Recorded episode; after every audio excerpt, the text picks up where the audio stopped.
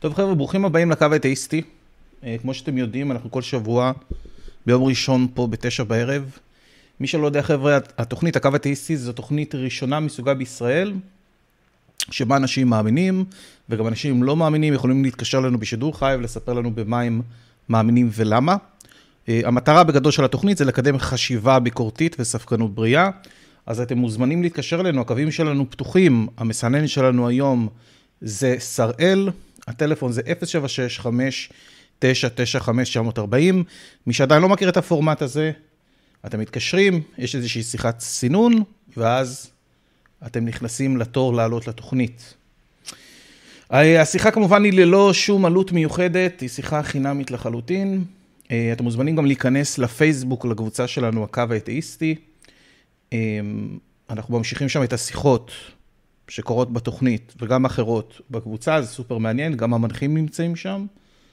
וזהו, אנחנו גם זמינים כפודקאסט בפלטפורמות המובילות, כמו ספוטיפיי, וכמובן תודה לכל התורמים שלנו, יש לנו פה סופר צ'אטים מטורפים, אנשים תורמים באמת סכומים נכבדים, נכבדים, וגם תודה לפטריונים היקרים שלנו, ששותפים לכל הדבר הזה שנקרא הקו האתאיסטי, מאוד מאוד מאוד מאוד מודים לכם, אתם ענקיים, באמת. וזהו, אני חושב שאלה כל ההודעות. שבוע טוב, אפשר להתחיל. יש לו אורח מיוחד שהיה אצלנו כבר פעם שעברה, ונגיד לו ערב טוב, מה קורה? אביב רוזנפלד. שומעים אותנו טוב? ערב אני... טוב, ערב טוב, מה העניינים טל? אני בסדר גמור, אני רואה כבר שיש לנו מתקשרים, מעולה. אני חוזר שוב על המספר 076-5995-940, גם לכל האנשים בטיקטוק. וזהו. זהו, מה, איך עבר עליך סוף שבוע? קרה משהו מיוחד? משהו שאתה רוצה לספר? האמת שאני ראיתי איזה סרט, לא סרט, משהו.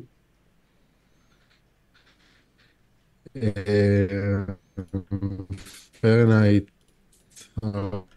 יש קרטועים. אחד, אם מישהו מכיר. קרטועים אצלי? יש קרטועים, כן. תכף נראה מה את שאתה אומר. רגע, רגע, שניונת, שניונת, שניונת.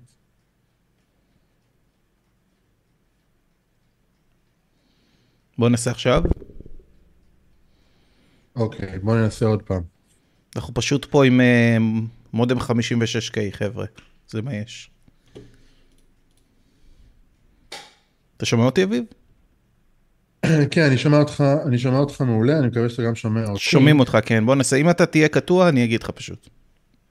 בסדר, בסדר. נו, אז התחלתי לספר על סרט שראיתי שבוע שעבר, פרנהייט 451, אם מישהו מכיר, זה סרט על, מבוסס על איזשהו ספר, הספר הוא כזה קלאסיקה מודרנית כזאת, על חברה שבה שורפים את כל הספרים, ואומנות ויצירה באופן כללי מחוץ לחוק, כי יש איזושהי כאילו פילוסופיה רווחת שמה של אה, כאילו החופש מידע וחופש בחירה מפריע לאושר של בני האדם, בני האדם לא יודעים מה לעשות כשיש להם יותר מדי ברירות לבחור מהם ואז כאילו בגלל זה זה, זה דופק לאנשים את האושר והם עשו בחירה על מנת שאנחנו נעשה חברה מאושרת יותר, אנחנו בעצם נאסור על על חופש באינפורמציה, שיהיה, שכולם יאמינו באותו דבר, אנחנו נגיד לכולם במה להאמין, ו, ומה שאנחנו נותנים לאנשים להאמין בו זה מה שיעשה אותם מאושרים. אמ, קיצור דת. הסרט עצמו, כן, בגדול, סוג בגדול. של, כן, אוקיי. אז מה שרציתי להגיד זה שהסרט עצמו לדעתי הוא לא, לא כזה סרט עשוי טוב מבחינה קולנועית, כאילו, Mm. אבל... אמ, אבל הוא כן מדבר על קונספט שהוא, שהוא מאוד מעניין בעיניי. הקטע הזה של ההפרדה בין uh, מתי אני שומר על חופש האנשים מול מתי אני שומר בעצם על סוג של ביטחון, כאילו מתי אני אומר, יכול להיות שיש אולי לקיחת חירות מסוימת שתהפוך אנשים למאושרים יותר ועל זה אני לוקח בעצם את האחריות ואני הופך בני אדם להיות סוג של uh, סוג של עבדים לאושר כזה. זה סוג, דרך אגב, זה, חושב- זה debate מאוד מאוד מאוד עתיק. כי זה היחס נכון. בין חירות של אנשים ומתי אתה לוקח מהם את החירות כדי להוביל לחברה משגשגת. זה בעצם המאבק בין שמרנות לליברליזם בסופו של דבר. שצד אחד נכון. מנסה לצמצם, הצד השני מנסה להרחיב, ואנחנו כל הזמן חווים cycle, סייקלים של התרחבות והתכווצות. תקופות מסוימות אנחנו יותר נפתחים, אנחנו יותר מאפשרים, אנחנו יותר מכילים, תקופות מסוימות אנחנו יותר סגורים, אנחנו פחות מאפשרים, אבל בסופו של דבר אני חושב שאם מסתכלים על תקופת זמן מאוד ארוכה, אז מן הסתם אה, ליברליזם מנצח. אני חושב שאנחנו כן מגדילים גלובלית את רוב החירויות של אנשים, ככל שהטכנולוגיה יותר מתפתחת ויותר משאבים זמינים לנו. אתה לא חושב? אני חושב שזה הכרח כאילו בלתי תלוי, הוא חייב לקרות. ברגע שאתה הופך את החברה שלך לחברה שהיא יותר אה, מלומדת, אז היא בהכרח תהיה חייבת להיות חופשייה יותר, כי אנשים פחות ופחות יסכימו להיכנע ל... בעצם לסמכות חיצונית, שזה מה שבעצם, אה, שזה מה שבעצם קורה ב... בעולם הדתי בין היתר, אבל בעצם בכל, ה... בכל התרבויות האלה, שהן תרבויות מאוד סמכותניות ב... בשפיטת מציאות שלהן, כל ה... החברות הפשיסטיות שם בחוץ, ואתה יודע, צפון קוריאה ו... ומקומות דומים אחרים, שבעצם אחד הדברים הכי, שהם הכי נלחמים בו, זה בעצם ההשכלה של ההמון, ואתה יכול לראות את זה גם היום פה בארץ, שכאילו, אחד, ה... אחד הדברים הכי גדולים שהם נלחמים עליו זה לימודי ליבה. שזה כזה בעיניי סימן ל... לכמה, לכמה הדת היהודית הרחיקה לכת וכמה היא הגזימה ב... ב... זה לא רק הדת היהודית, חייב לומר. זאת אומרת, פונדמנטליזם מהסוג הזה קיים בעוד דתות, זו תופעה אנושית מעניינת. איך מונעים מאנשים ידע בשביל לשמר את הדת? אני חושב שזה מנגנון הישרדות של דת. זאת אומרת, דתות שעשו את זה, הרבה מאוד פעמים הישרדו הרבה יותר טוב מדתות שלא עשו את זה. זה ממש, זה מערכת חיסונית של הדת בפני פולשים זרים. אני, דרך אגב, אני מניתי, נכון. אני עשיתי איזה רשימה של, אני חושב שהוא איזה 15 או 20 אה, מנגנ- מנגנוני הישרדות כאלה. זה סופר מעניין, אה, אבל אני חושב שאנחנו נתחיל לקחת שיחות, אה. אביב. וזהו חבר'ה, אני מזכיר לכם, גם בטיקטוק, אה, מי שרוצה להתקשר ולדבר איתנו על האמונות שלו, בואו תספרו לנו במה אתם מאמינים ולמה. הקווים שלנו פתוחים, המספר הוא 076-5995-940. אנחנו נעלה את המתקשר הראשון, והוא בן, בן מתלבט, אני אצליח לעזור לו. הוא מתלבט ללמה טיעון השען הוא אינו טיעון טוב. בן, שבוע טוב, אתה בשידור חי בקו אתאיסטי עם טל ואביב, מה המצב? של... שלום, מה נשמע? אה, בסדר גמור, תודה. אה, יופי, אה, התקשרתי לפני שבועיים אה, לגבי טיעון השען, ורציתי לשמוע עוד הפרחות שלו.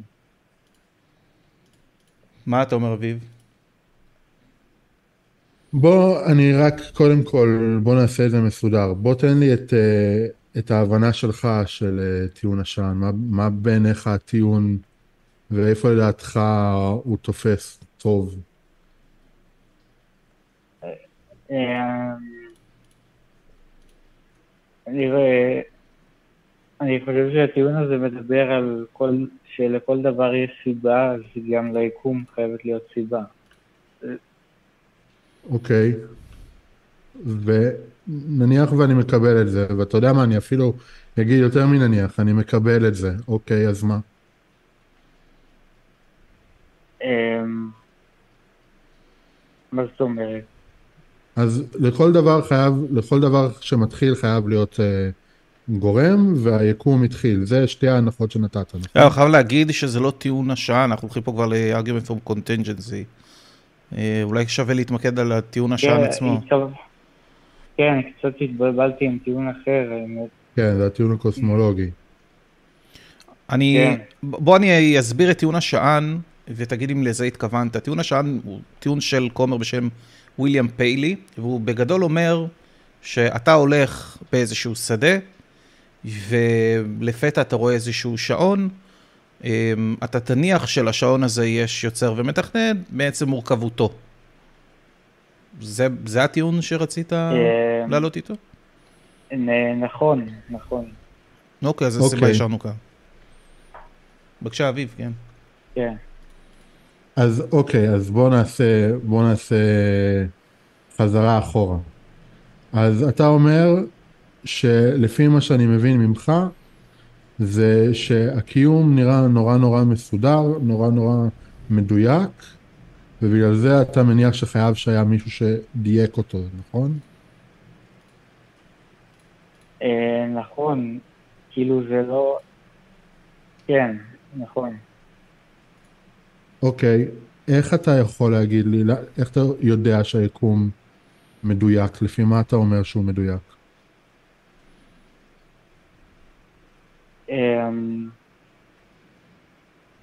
אני לא יכול ממש להסביר את זה, אבל...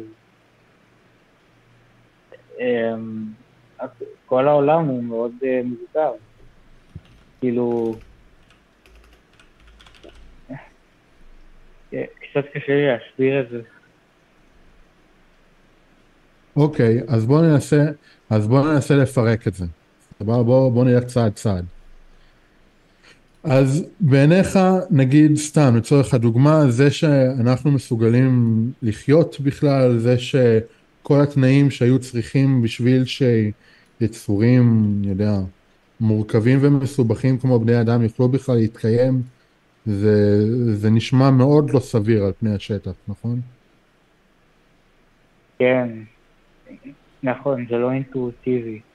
אוקיי, אז תסכים איתי שאם היינו אומרים שהיווצרות של בני אדם זה משהו מאוד מאוד לא סביר, ונגיד והיינו אומרים שיש, לא יודע, מ- עשרות טריליונים אם לא יותר של, אה, של כוכבים שם בחוץ, שהם קיימים כבר עשרות טריליוני אם לא יותר של שנים, אז היית מצפה שמשהו לא סביר יקרה אחת לכמה זמן, נכון? אה, אני מניח שכן. אוקיי, אז למה זה לא סביר שזה קרה, אם זה כאילו משהו שאנחנו יודעים שקרה רק בכוכב אחד, רק בנקודה אחת בזמן? לא היו בני אדם לפנינו, ולמיטב ידיעתנו אין בני אדם במקומות אחרים? וגם אם כן, זה לא, זה לא ב, באזור שאנחנו יכולים בדיוק לתצפת עליו, אנחנו מקרה די נדיר. זה שאנחנו לא סבירים, זה עומד די יפה עם העובדה שאנחנו כולם מין מאוד מאוד קטן על כוכב מאוד מאוד קטן וחסר חשיבות שם ביקום. אתה לא חושב? אה, קצת אה, איבדתי אותך.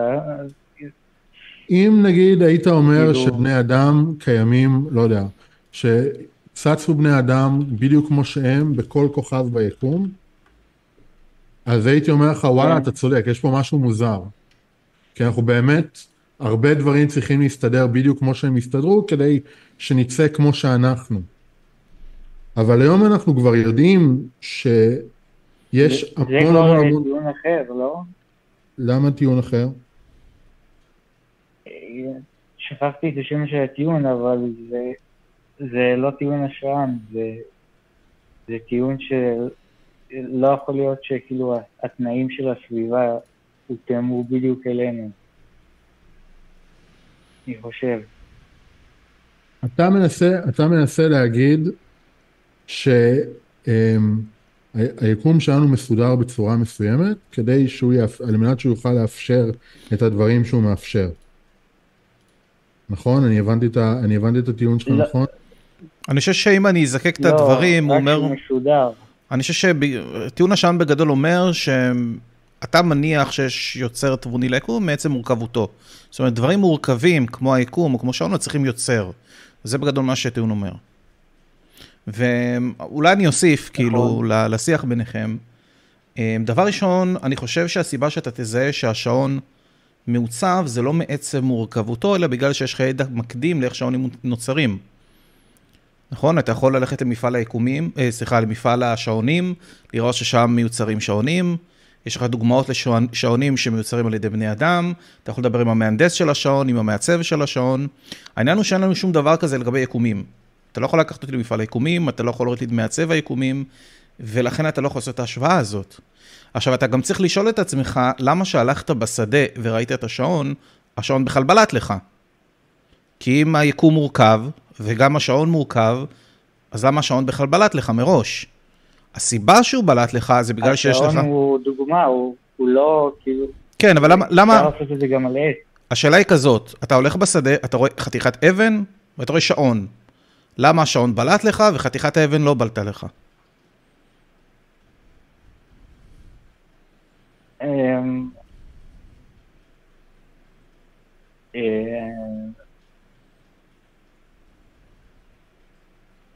גם האבן היא מורכבת, לא לא רק אבל גם האבן, השעון, אפילו יותר. נכון. עכשיו השאלה זה למה השעון בלט לך, אני חושב שהשעון בלט לך ולא האבן, זה בגלל ששוב, יש לך ידע מקדים על איך שעונים נוצרים. שעונים לא נוצרים בתהליכים טבעיים, לפחות עד כמה שאנחנו יודעים, הם נוצרים על ידי בני אדם, ולכן זו לא השוואה טובה. עכשיו יש לך עוד בעיה עם הטיעון הזה, שיש פה בעצם אנלוגיה שגויה. כי מה שהטיעון הזה אומר זה בעצם אה, אה, פריט שיש שני פריטים שיש להם מאפיינים דומים, זה אומר גם ששאר המאפיינים שלהם דומים. וזה לא המצב. אתה יכול לעשות ניסיון כזה. אתה יכול להגיד, אה, השעון מורכב, נכון? אז לשעון יש יוצר. היקום מורכב, אז גם ליקום יש יוצר. זו האנלוגיה, נכון? אמ, כן, נכון. אז בואו ננסה את זה שוב. השעון אה, מורכב, השעון נוצר במאה ה-16, היקום מורכב, היקום הומצא במאה ה-16? זה לא עובד. אה, לא, כמובן שלא. נכון, אז עצם העובדה שיש שני פריטים שחולקים שני מאפיינים משותפים, לא אומר ששאר המאפיינים שלהם משותפים. סבבה? זה הטייק שלי לפחות. נכון.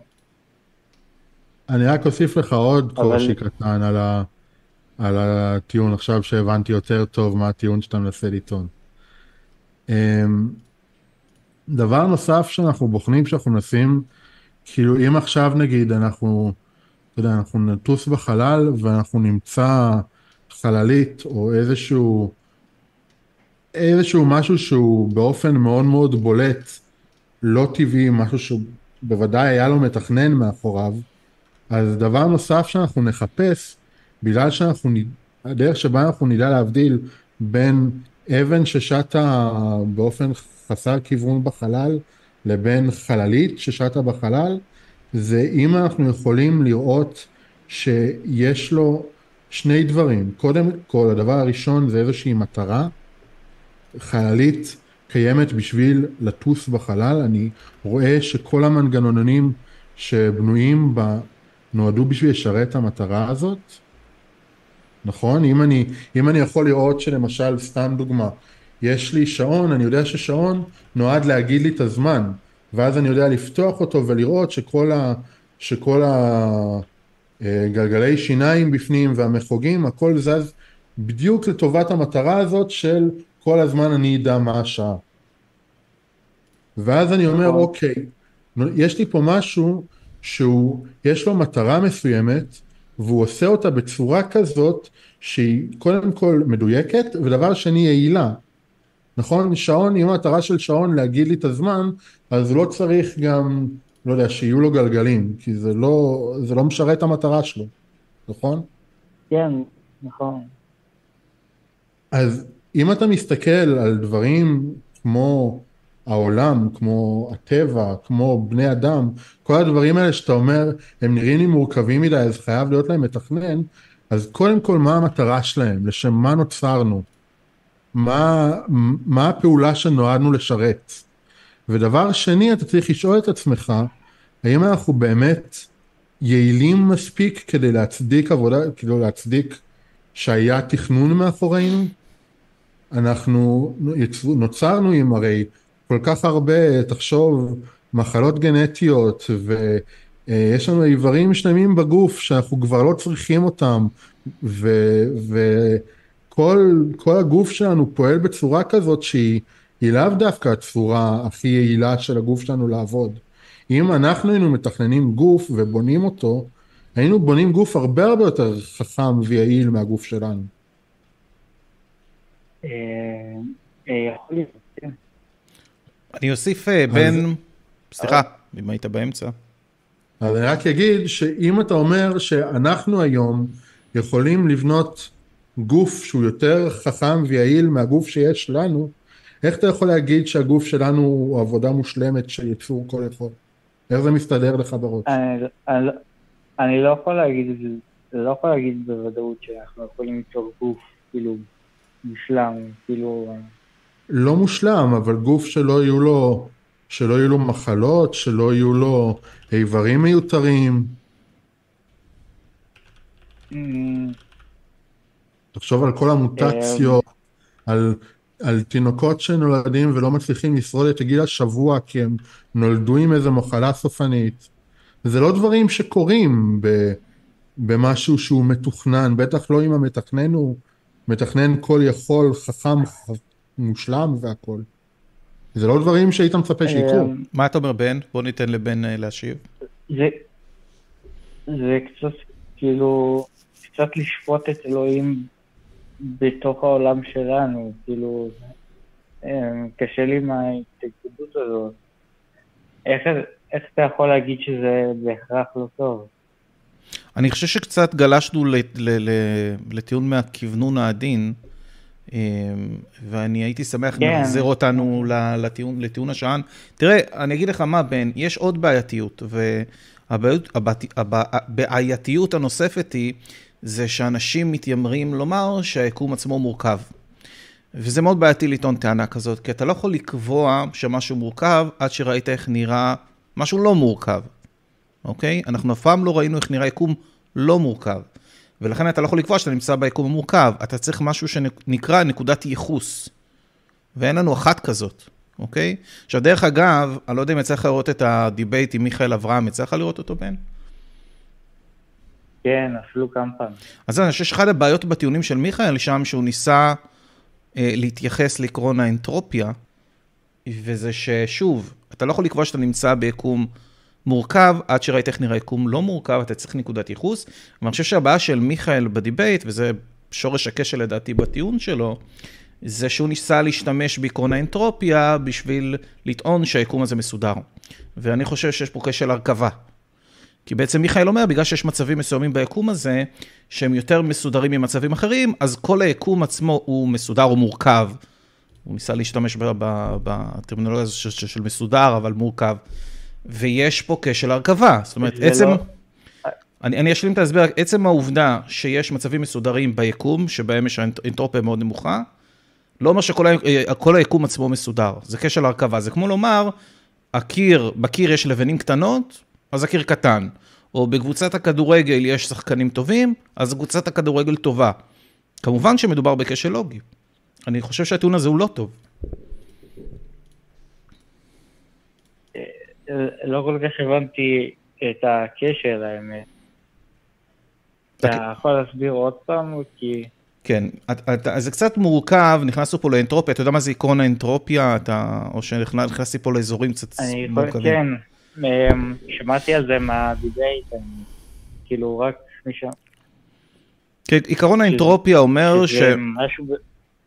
זה בטרמודינמיקה, לא צריך להיכנס יותר מדי למורכבות של זה, אבל uh, במערכות סגורות, אם אני זוכר נכון, מידת אי הסדר במערכת תשאף לגדול כל הזמן, אוקיי? עכשיו, מיכאל אומר שיש מקומות מסוימים ביקום, כמו בני אדם לדוגמה, שהם מאוד מורכבים, רמת האנטרופיה היא מאוד מאוד נמוכה, זאת אומרת שיש סדר, הוא קורא לזה סדר. ואז הוא אומר, בגלל שיש כל מיני דברים שהוא קורא להם עם- אנטרופיה נמוכה, יש דברים עם אנטרופיה נמוכה ביקום, אז הוא מסיק מכך שכל היקום עצמו הוא מסודר. וזה כשל הרכבה. אה, עכשיו הבנתי. הבנת? תחשוב על זה ככה, זה כמו שאני אגיד לך שוב, נתתי את הדוגמה הזאת. אם הקיר מורכב מלבנים קטנות, האם זה אומר שהקיר קטן? אה, לא, מעולה, כי מה שתקף לפריטים לא. במערכת, לא בהכרח תקף לכל המערכת, נכון? כן, נכון. אז בדיוק אותו דבר. מה שתקף לפריטים בתוך היקום, לא בהכרח תקף על כל היקום. אה, נכון. מעולה. יש עוד שאלות, בן? משהו? זה... לא, האמת שלא. תודה על השיחה. בכיף, בן. תודה לך, שיהיה לך שבוע טוב, תודה שהתקשרת. שבוע טוב. ביי. טוב. אה, מגניב, אני שמח שבן התקשר. אני אוהב את ה... לדבר על, אה, דרך אגב, על הטיעון השען. אני חושב שהוא מאוד פופולרי, הוא מאוד מעניין, אה, ואני מבין למה אנשים משתמשים בטיעון הזה. כי בסופו של דבר, תסכים איתי, אולי אתה תסכים איתי, אביב, שיש מראית עין של עיצוב ביקום, אי אפשר להתעלם מזה. זאת אומרת, זה סוג של אינטואיטיבי לאנשים. אה, כן, אבל זה רק כי זה בערך הדבר היחידי שאנחנו מכירים. נכון.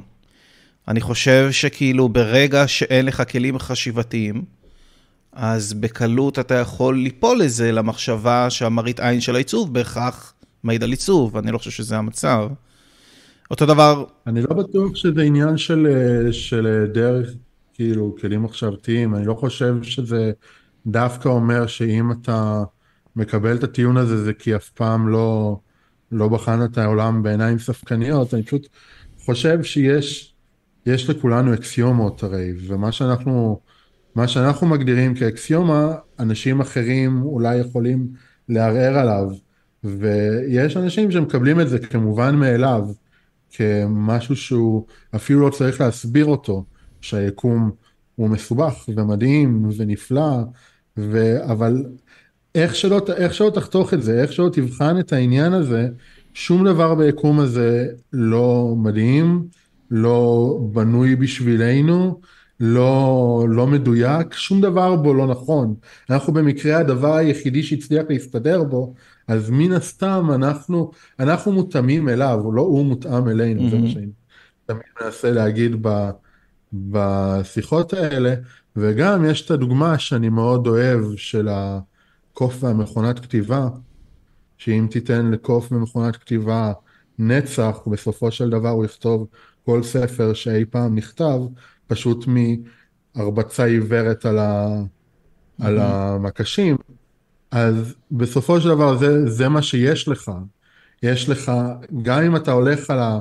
על הכיוון ה... הכי ניאליסטי של הכל זה במקרה ולשום דבר אין מטרה ולשום דבר אין תכנון, אז בסופו של דבר, תוך מספיק זמן אתה תראה כל אופציה שיכולה להיות קיימת, היא תתקיים באיזשהו שלב. אז אנחנו בדיוק בנקודה שבה משהו קיים, כי... זהו, בסופו של לא דבר, לא היה מי. בסופו של דבר אנחנו אומרים שמראית עין של עיצוב לא בהכרח מעיד על עיצוב. אפשר לתת הרבה דוגמאות כאלה בהיסטוריה, חשבנו פעם שבני אדם ובכלל עולם החי, החיות, בטבע נוצרו כפי שהם. עם הנראות שלהם, ואז בא דרווין ופיצץ לכולם את הבלון הזה, ואמר, חבר'ה, לא נוצרנו כפי שאנחנו, נוצרנו בתהליך טבעי והדרגתי שנקרא אבולוציה, זה לא המצב. מראית עין של עיצוב לא בהכרח מעיד על עיצוב, צריך להדגים את זה. טוב, אנחנו מתקדמים. יאללה. אנחנו ניקח את נועם, נועם מאמין, ורוצה לדבר, מה זה אנקדוטות על אלוהים. נועם, שבוע טוב, אתה בשידור חי בקו האתאיסטי עם טל ואביב, מה המצב? שבוע טוב. אה, אני לא יודע מה זה אנקדוטות, אבל אה, אני, יש לי סיפור, סדר אישי ממכרים, אפילו אחים שלי. אה, יש לי אחות שיש לה, היא נשואה, והיא ובעלה ניסו להביא ילד כבר באיזה משך שמונה שנים. לא יודע, לא הצליחו, הלכו אפילו לרופאים וכאלה, כל מיני טיפ, אה, טיפולי אה, פוריה וכל מיני דברים כאלה, אני לא יודע בדיוק מה זה אומר. אה, ולא עבד. הלכו, הלכו לרב, הוא אמר להם, תוך שנה הם הצליחו להביא ילדים, ותוך בערך 11 חודשים, 10 חודשים אחרי שהם ניסו, בסוף הצליחו. וזה לא אוקיי. סיפור היחיד. אבל זה שאנשים מנסים להיכנס להיריון ובסוף מצליחים, זה אתה יודע, משהו שקורה. אני מסכים איתך, אני, אני באמת, אני מסכים איתך לגמרי, אני לא אומר שלא. אבל שוב, אחרי שמונה שנים, ואז פתאום הוא בא ואומר שנה וזה קורה. אה, ואם ואם היה אומר חמש שנים? לא, חמש שנים זה, זה, זה תקופה... למה, לא, לא יודע, למה שנה? למה לא יום למחרת? למה לא יום למחרת? כן, מה, מה ההבדל? אם זה משהו שהגיע משמיים, אז אתה יודע, למה לא בשנייה שהם יצאו מהדלת שלו?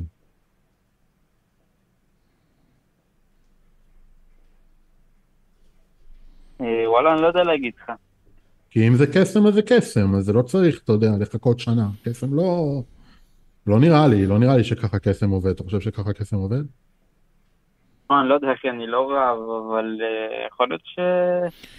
אבל שוב, מה, בוא, תחשוב על זה, כאילו שמונה שנים מנסים באמת, רפואה, הכל, אמרו להם, הרופאים, אמרו להם שהם לא, שהם uh, רפואית, לא יודע, הם לא מסוגלים להביא uh, ילדים. אמרו להם שלא יהיה להם ילדים. אוקיי. ואז כאילו, אחרי שהם הלכו לרב, לא יודע, זה פשוט נשמע לי... ומה תגיד לכל האנשים שהלכו כאילו, לרב ואמרו להם שהם לא יכולו להביא ילדים? להגיד שזה לא בגלל זה, זה, זה יישמע לי כאילו, כאילו מנסים כזה להתחמק כבר, אתה מבין? מה? מה נשמע לך? כאילו להגיד אחרי, אחרי שמונה שנים שהם מנסים לזה, ואפילו רפואה אמרה שהם לא יוכלו להביא ילד, אז הולכים לרב, ובדיוק קצת פחות משנה הם הצליחו להביא ילד, כאילו לא משנה אוקיי. כמעט מה תגיד, זה יישמע כאילו תנצל, כאילו... אז מה תגיד, אז מה תגיד לכל הזוגות שהלכו לרב אחרי שאמרו להם שהם לא יכולים להביא ילדים, והם עדיין לא הביאו ילדים, והרב לא יכל לעזור להם להביא ילדים? אה, כנראה שלא על כולם, שוב, אני לא שוב, אני לא אומר שזה עובד בצורה רציפה ועקבית. יכול להיות לא? שכן, יכול להיות שלא, אני לא יודע. אה, אוקיי. אז אם אני אבוא מחר למישהי ברחוב ואני אגיד לה, את תיכנסי להיריון שנה מהיום, ואז אני עובר ככה ואומר את זה לעשרת אלפים נשים ברחוב, ואחת מהן נכנסה להיריון תוך שנה. אז זה אומר שאני, מה, משיח? אה, יכול להיות. אתה צודק, אוקיי, אני מסכים איתך.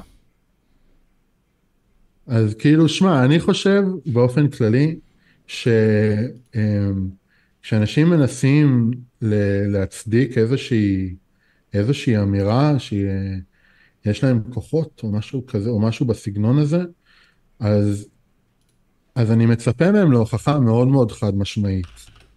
אתה מבין? זה, זה כאילו כמו אני, כשהייתי קטן, אני אספר לך סיפור קצת מטומטם על עצמי. כשאני הייתי קטן, אני מדבר איתך גיל חמש, אני הייתי משוכנע, מעל לכל צל של ספק, שאני יודע להבין מה חתולים אומרים לי.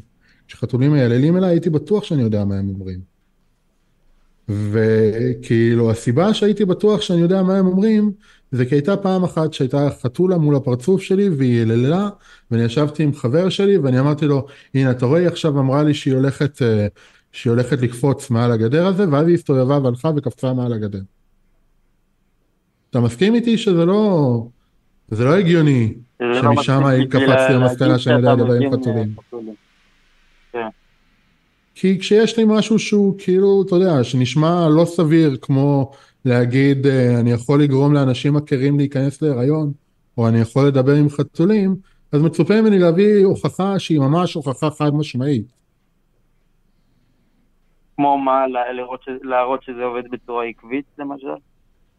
למשל, או שאני יכול לעשות משהו שאני לא יכול להסביר, אתה מבין? אם עכשיו מישהו נכנס להיריון, אם זה משהו שאני הייתי אומר, אוקיי, זה משהו שלא יכול לקרות, נגיד סתם דוגמה, אם עכשיו זוג היה מגיע לרב ואומר לו, אני לא מצליח להיכנס להיריון, הרב היה אומר להם, אתם תיכנסו בשנה הקרובה להיריון, ואחרי 11 חודשים פתאום הגבר נכנס להיריון. אז הייתי אומר לך, אוקיי, יש פה משהו שאנחנו צריכים לבדוק. אבל נשים נכנסות להיריון כל הזמן, הרפואה כל הזמן טועה, או נשים שנמצאות במצב שהן לא יכולות להיכנס להיריון, הרבה פעמים פתאום כן מצליחות להיכנס להיריון. אימא שלי לדוגמה הביאה את אח שלי הקטן כשהייתה כבר בת 40 ומשהו, ולפני שאח שלי נולד היה לה הריון שנפל, וכולם אמרו לה, תקשיבי, אסור לך להיכנס להיריון יותר, כי ההיריון הבא שלך גם בטוח ייפול והוא גם עלול לסכן לך מאוד את החיים. ושנתיים אחר כך היא נכנסה להיריון עם אח שלי הקטן, נולד ילד בריא לחלוטין, אפילו שכל הרופאים אמרו שזה, שזה, לא, שזה לא אפשרי. כי כשרופא אומר משהו, הוא אומר משהו, לרופאים יש אחריות להיות אחראים, לר, לרבנים אין אחריות להיות אחראים. אגב, חשוב לומר שזה לא, לך, זה לא שפה של רופא. זאת אומרת, רופאים בדרך כלל לא משתמשים בשפה של זה אף פעם לא אפשרי. מאוד נזהרים. הם בדרך כלל אומרים שהסיכויים נמוכים, לא לבנות על זה, הם משתמשים בשפה קצת יותר אה, פוליטית. כן, כי לרופאים יש אחריות להיות אחראים, זה בדיוק הנקודה. יגיד לך משהו, והמשהו הזה יוביל אותך לעשות החלטה שתהיה מסוכנת עבורך, הרופא חייב לשאת באחריות על זה. רב לא צריך לשאת באחריות על זה, אז הוא יכול להרשות לעצמו להגיד לך דברים כמו אתה תיכנס להיריון בשנה הקרובה. כי אם אתה לא תיכנס להיריון בשנה הקרובה, מה אתה תעשה? אתה תתבע אותו? מה אתה יכול לעשות עם זה? לא, שום דבר. אני רוצה להקריא... הם יכולים להרשות לעצמם לקפוץ בנבואות מדומיינות כאלה, ואחת לכמה זמן, אתה יודע מה אומרים, גם שעון שבור מדייק פעמיים ביום. אני רוצה, יש לנו סופר צ'אטים, אה, MK אולטרה בסופר צ'אט אומר, למה רבנים מאפשרים עקרות כשהם יכולים לרפא אותה? המסקנה היא שרבנים מהאנשים הרעים בעולם, זה מה ש-MK אומר. גיא בוכזי אומר, שנה זה הרבה זמן. ויניב רובין אומר, טיעון חלש ביותר. תראה, אני אגיד לך מה, נועם. בסופו של דבר, אה, אביב צודק בזה שאתה לא יודע כמה, זאת אומרת, כמה, לכמה נשים הוא פיזר את ההבטחה הזאת. אם אתה באמת מפזר את ההבטחה הזאת לעשרת אלפים, אנשים וכמה מהם, מהן באמת נכנסות להיריון, זה לא מוכיח שבאמת יש לך איזשהו כוח מיוחד.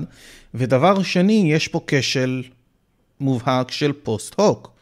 זאת אומרת, אתה לא יכול להגיד שבגלל שב' קרה אחרי א', אז זה בהכרח אומר שא' גרם בגלל שהוא אמר לב'. את זה, אז היא נכנסה להיריון. כן, כי זה יכול להיות גורמים אחרים. אתה צריך להדגים את הקשר בין שתי המקרים. כל עוד לא הדגמת את הקשר שהיא נכנסה להיריון בגלל תפילת הרב, אתה לא יכול לטעון דבר כזה. והדרך להדגים את הקשר זה להכניס את הרב לתוך סביבה אולי מדעית מבוקרת, ושהוא ינבא שנשים ייכנסו להיריון, ולראות באיזה תדירות הוא מצליח לפגוע. אוקיי? ו- ואני אתן לך עוד דוגמה, כאילו, יש, אפשר לתת אינסוף דוגמאות כאלה. אני יוצא מהבית עם כובע המזל שלי, ובאותו יום אני מוצא שטר של 50 שקל על הרצפה. זה מוכיח שיש לי כובע מזל? אם זה יקרה כמה פעמים, יכול להיות שכן. אני מסכים. אם זה קרה פעם אחת, כנראה שלא. אז זה בדיוק, תעתיק את אותו מקרה לרב. אתה מבין? כדי להוכיח מהמם. סיבתיות או להדגים סיבתיות, אתה צריך להדגים שזה קורה בצורה עקבית. אם במשך 50 פעם הייתי יוצא מהבית שלי עם כובע המזל, וכל פעם הייתי מוצא שטר של 50 שקל לרצפה, יכול ש... יכול להיות שהיה לי קייס לזה שיש לי כובע מזל. כל עוד אני לא יכול להדגים את זה, אין לי סיבה טובה לחשוב שזה המצב. הבנתי. מגניב. דרך אגב, זה ממש פשוט, אה, נכון, אביב? אני, אני לא מבין, רבנים טוענים שיש להם כוחות מיוחדים, אפשר לסגור אשכרה מחלקות, מחלקות שלמות של גניקולוגיה וכל מה שקשור לנושאים האלה, אבל לא, אנחנו ממשיכים אמ, עם העניין הזה שאנשים, הרבה מאוד נשים מתייסרות ולא מצליחות להביא ילדים, ורבנים במחשכים יושבים בשקט, מחלקים הבטחות לנשים, והן נכנסות להיריון ב, בדרך פלא. נשמע לא סביר. לא כולם יכולות להרשות לעצמם רבנים. כן. רבנים זה עסק יקר. טוב, מה אתה אומר, נועם? אה, אני מסכים איתכם, זה מה לי להגיד. מגניב. פעם הבאה שאתה שומע סיפור כזה, פשוט תבקש שיבדקו את זה בצורה עקבית, ולא איזה נקודה אנקדוטלית כזאת שמישהו אמר או מישהו עשה. בסדר? תודה, נועם. שבוע טוב. תודה רבה, נועם. יאללה, ביי. מגניב. אני שמח שנועם מתקשר. זהו, זה טיעונים שאנחנו שומעים אותם הרבה. זאת אומרת, מישהו עשה משהו, לאחר מכן קרה משהו, ואז זה קשור אחד לשני. זה לא תמיד המצב. אה, כן, נכון, אבל כן יש לנו איזושהי אה, מין תפיסה, תפיסה כזאת של אם אני רואה משהו ומיד אחריו משהו קורה, אז אני נוטה לקשר ביניהם, כי אנחנו רגילים פשוט לשפוט ככה דברים. כי המוח שלנו אבל- עובד ככה. זה, עוז- זה עוזר לנו אבולוציונית לעשות את הכישורים האלה. כן, אבל זה כמו, זה מאוד מאוד דומה בעיניי לקטע הזה שאתה, אתה מכיר את ה... יש את האינסטגרם הזה שנותן כל מיני תמונות של כל מיני דברים שנראים כמו פרצופים, של כזה צינור, צינור כיבוי שנראה כמו פרצוף, ופה כן. ושם.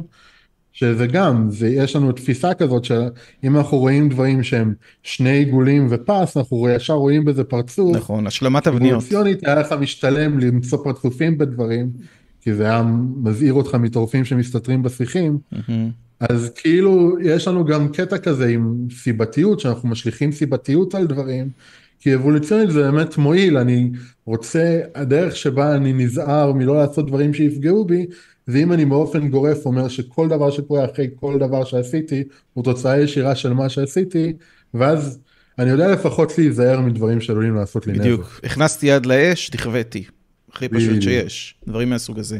העניין הוא של המנגנון הזה, הרבה מאוד פעמים, המנגנון הזה מוביל אותנו למסקנות שגויות, ולכן אנחנו כאילו פיתחנו שיטות יותר אמינות, כמו השיטה המדעית, לבדוק את הדברים האלה.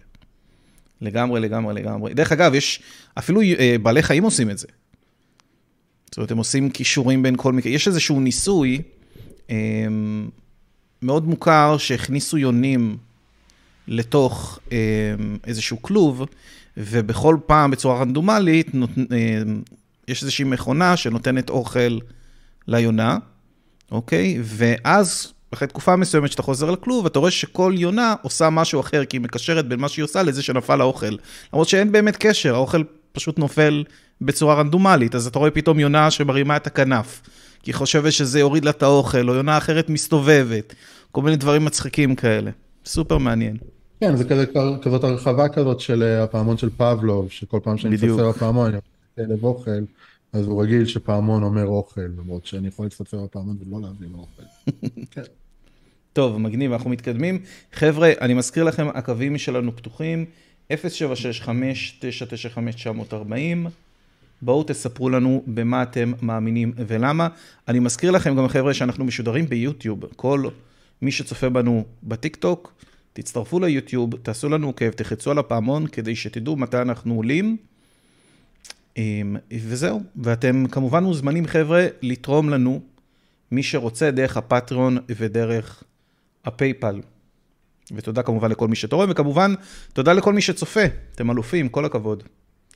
אז אנחנו מתקדמים, אנחנו נעבור לאהוד, ואהוד הוא מאמין, והוא רוצה לדבר לגבי מורכבות. אהוד, שבוע טוב, אתה בשידור חי בקו האתאיסטי, מה המצב? אה, אהלן, שבוע טוב, מה נשמע? שבוע טוב. ברוך השם, מה אה, שלומכם? יופי, ברוך השם, טוב לשמוע את הברוך השם. אה, השאלה היא לטל, אה, היה לכם איזה דיון עם, אה, לפני איזה חודשיים או חודש לטל, אה, המאמין אמר שאם אה, רואים אה, אגרטל אה, מורכב, אז אה, כאילו שהוא יצירת אומנות, אז אה, אפשר להחליט שזה משהו מורכב, ואם האגרטל מנופץ, אז אה, אה, אני חושב שטל אמר שאי אפשר אה, להגיד שזה לא מורכב, כי אה, אין הגדרה ל- למשהו שהוא לא מורכב. זאת אומרת, טל אמר שהוא יכול להגיד, אם אני זוכר נכון, שגם אגרטל שהוא אה, מנופץ, הוא... אה, אי אפשר להגיד בהכרח שהוא לא מורכב. אני לא דיברתי על אני טועה, טל. אגרטל בשלוש שנים האחרונות. אולי זה מישהו אחר. משהו מורכב.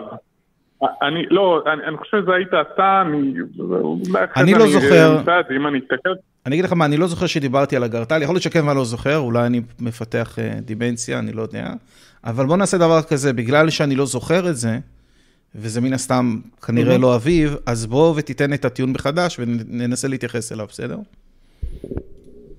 אה, הטיעון הוא ש- שאינטואיטיבית, אה, אה, אינטואיטיבית, לא עם איזה הוכחה אה, מדעית, או, או אפשר אה, להחליט שמשהו הוא מורכב אה, או לא מורכב.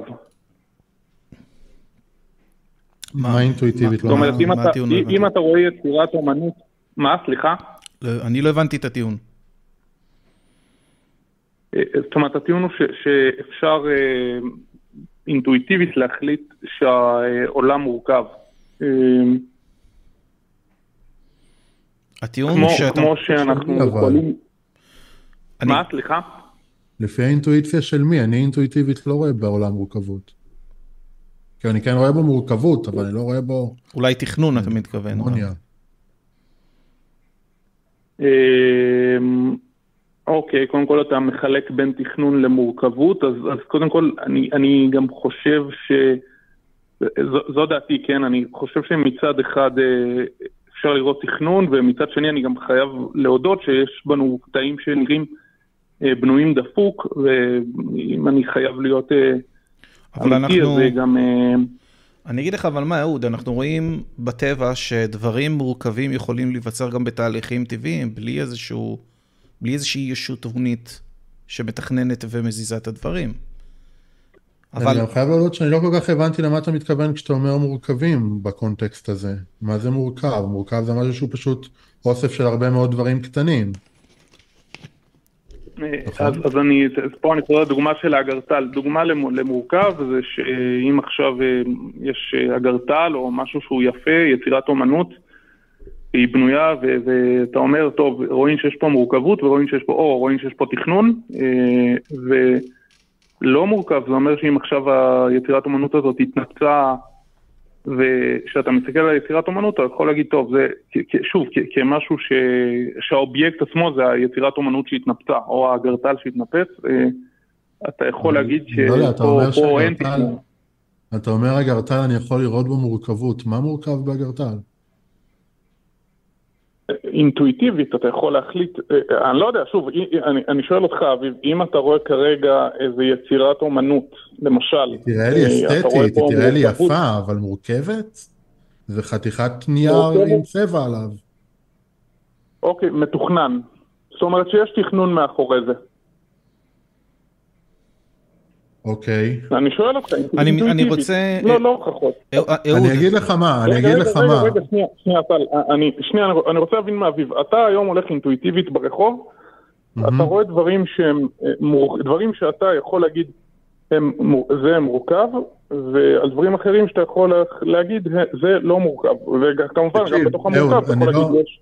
אהוד, כן. אני לא מנסה, אני לא מנסה סתם להיות קרצייה פה, אני פשוט באמת לא מבין, כשאתה אומר מורכב, למה אתה מתכוון? תן לי באיזה שלוש מילים, מה זה מורכב מבחינתך? מה ההגדרה של המילה מורכב?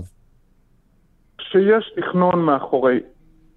אוקיי, אז אתה יודע איך אני יודע להגיד שציור למשל הוא משהו שיש תכנון מאחוריו? אוקיי. כי אני יודע איך דף נקי נראה, ואני יודע איך ציורים נראים, אז אם אני אראה דף עם ציור עליו, אני כבר יודע להגיד שמישהו צייר אותו עליו. אבל אם אני אראה אבן או גרגר חול או מים בים, אני לא, אני לא רואה בזה מורכבות. לפחות, לפחות לא. כמו שאני מבין מורכבות. רגע, אתה אמרת, אהוד, שמשהו מורכב זה משהו שיש לו מתכנן? שאנחנו מעריכים, לא, לא בהכרח שיש לו מתכנן, משהו שאנחנו מעריכים שיש תכנון מאחוריו. אני אקדים אותך שנייה, לפני שאתה אומר לי, אבל אנחנו יודעים שבטבע דברים נוצרים אה, בלי תכנון, בסדר, זה בגלל חוקי הטבע, שהם, אה, ההנחה של המאמין היא שהחוקים האלה נוצרו כדי ליצור דברים מורכבים, בין אם זה פתית השלג או בין אם זה דברים אחרים. אוקיי, אז אם משהו יכול להיווצר נטו מחוקי הטבע ובלי שום התערבות חיצונית, אז הוא לא מורכב, נכון? בגלל זה אני יודע שציור למשל, בגלל זה אני יודע שציור היה חייב מתכנן, כי אם אני אתן לטבע לעשות את שלו, הוא, הוא יעשה לי, אתה יודע, הוא יעשה לי נופים שאני אולי אצייר אחר כך, אבל הוא לא יעשה לי ציור, נכון? נכון, כי מי שתכנן אותו, אה, שוב, על המאמין, המאמין אומר שיש מתכנן שתכנן את חוקי הטבע ליצור למשל פתיתי שלג וליצור למשל אה, מורכבויות כאלה ואחרות, אבל דברים מלאכותיים שאנחנו יוצרים בעצמנו, אז זה לא, ה... את זה המתכנן לא אה, עשה. אוקיי, אז יש את אנחנו הדברים יכולים- שאנחנו אנחנו יודעים שיכולים... לעשות מער... מער... סליחה, רגע, לעשות מערכות AI, ש... כן, תמשיך. סליחה שאני קוטע אותך, אני פשוט רוצה לרדת לשורש הטיעון שלך כמה שיותר, כמה שיותר בצורה ברורה. אז אנחנו מהמם. יודעים שיש דברים שיכולים לקרות מתהליכים טבעיים נטו, בלי שום התערבות של יד מכוונת, נכון? אנחנו יודעים את זה. לא, לא, לא, לא, אז אני לא מסכים כי... אבל זה מה שאמרנו הרגע, זה מה שהסכמת איתי שהוא הבדל בין מורכב ללא מורכב. אני יודע לזהות שציור היה לו מתכנן, כי אני יודע שציורים לא נוצרים בצורה טבעית בטבע. אני לא יכול לדעת שלהר היה מתכנן, כי אני יודע שהרים כן נוצרים בצורה טבעית בטבע. זה ההפרדה שאתה עשית. ערים לא- הרים, נכון, הרים. אבל ערים, אבל חוקי הטבע, חוקי הטבע והם שגרמו לכך שנוצרו אה, הרים ונוצרו פתיתי שלג, שזה דבר למשל שהוא יותר מורכב, עד כמה שאני יודע מהרים, ונוצרים אה, כבישים.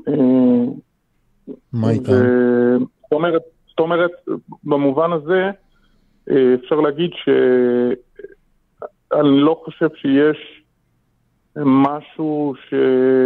שאתה יכול למצוא, משהו שהוא טבעי, אה, שאפשר להגיד עליו שאתה לא רואה בו איזה סוג של אה, תכנון או מורכבות. שוב, אם, אבל- אם אתה יוצא מנקודת הנחה שהשורש של חוקי הטבע זה, זה גם עומד בתוך זה מתכנן. אוקיי, אבל אתה עושה פה איזה קפיצה קטנה, אז בוא, בוא לפני שאתה קופץ קדימה. אם אני מניח שחוקי הטבע קיימים כמו שהם קיימים, סבבה? עזוב רגע מאיפה הם הגיעו. יש לי חוקי טבע. אני מכיר את החוקי טבע כי אני יודע לחקור את הטבע, ואני יודע לדעת שחוקי הטבע האלה יכולים להביא לי לדברים שאני רואה בחוץ בצורה טבעית. הם לא יבנו לי בניין, אבל הם יכולים לעשות לי יער, נכון? אה, מי. בגלל חוסר הידיעה... אה, אתה שוב קופץ איתי יכולים- קדימה, אתה קופץ איתי קדימה. תת- תתעכב איתי שנייה על הקטע הזה של חוקי טבע. כן, כן, אז אני מסכים, לגבי חוקי הטבע אני מסכים שבגלל אה, חוסר הידיעה שלנו, אה, אם יש יקומים אחרים, עם חוקי טבע אחרים שיוצרים דברים טוב, זה כבר דיון שהוא פחות רציונלי, כי אנחנו באמת לא, לא מכירים ואפשר להעלות בדמיון כל מיני דברים, אבל כן, אם אתה יוצא מנקודת הנחה שחוקי הטבע קיימים סתם כך, שהחוקיות קיימת סתם כך, אז... אה, עזוב איך היא קיימת, לא מעניין אותי איך היא. קיימת. רק שהיא קיימת. בהנחה והיא קיימת כמו שהיא קיימת, אני יכול להבין איך בצורה טבעית, שטבעית זה אומר בסך הכל לפי חוקי הטבע, נוצרים לי דברים טבעיים, ואז אני יכול להפריד בין דברים שנוצרו בצורה טבעית לדברים שנוצרו בצורה לא טבעית, כמו בניין, נכון? כי אני יודע מה אה, חוקי הטבע נכון, יכולים להרשות נכון, לי. נכון, אוקיי. נכון, אבל... אוקיי. אז מה הבעיה בלהפריד ככה בין דברים מורכבים לדברים לא מורכבים? דברים מורכבים או דברים מלאכותיים שמחייבים מחייבים מתכנן זה דברים שלא יכולים להיווצר רק על פי חוקי הטבע ודברים שלא דורשים מתכנן זה כל דבר שנוצ... שאני יכול להסביר את ההיווצרות שלו פשוט על ידי הבנת חוקי הטבע.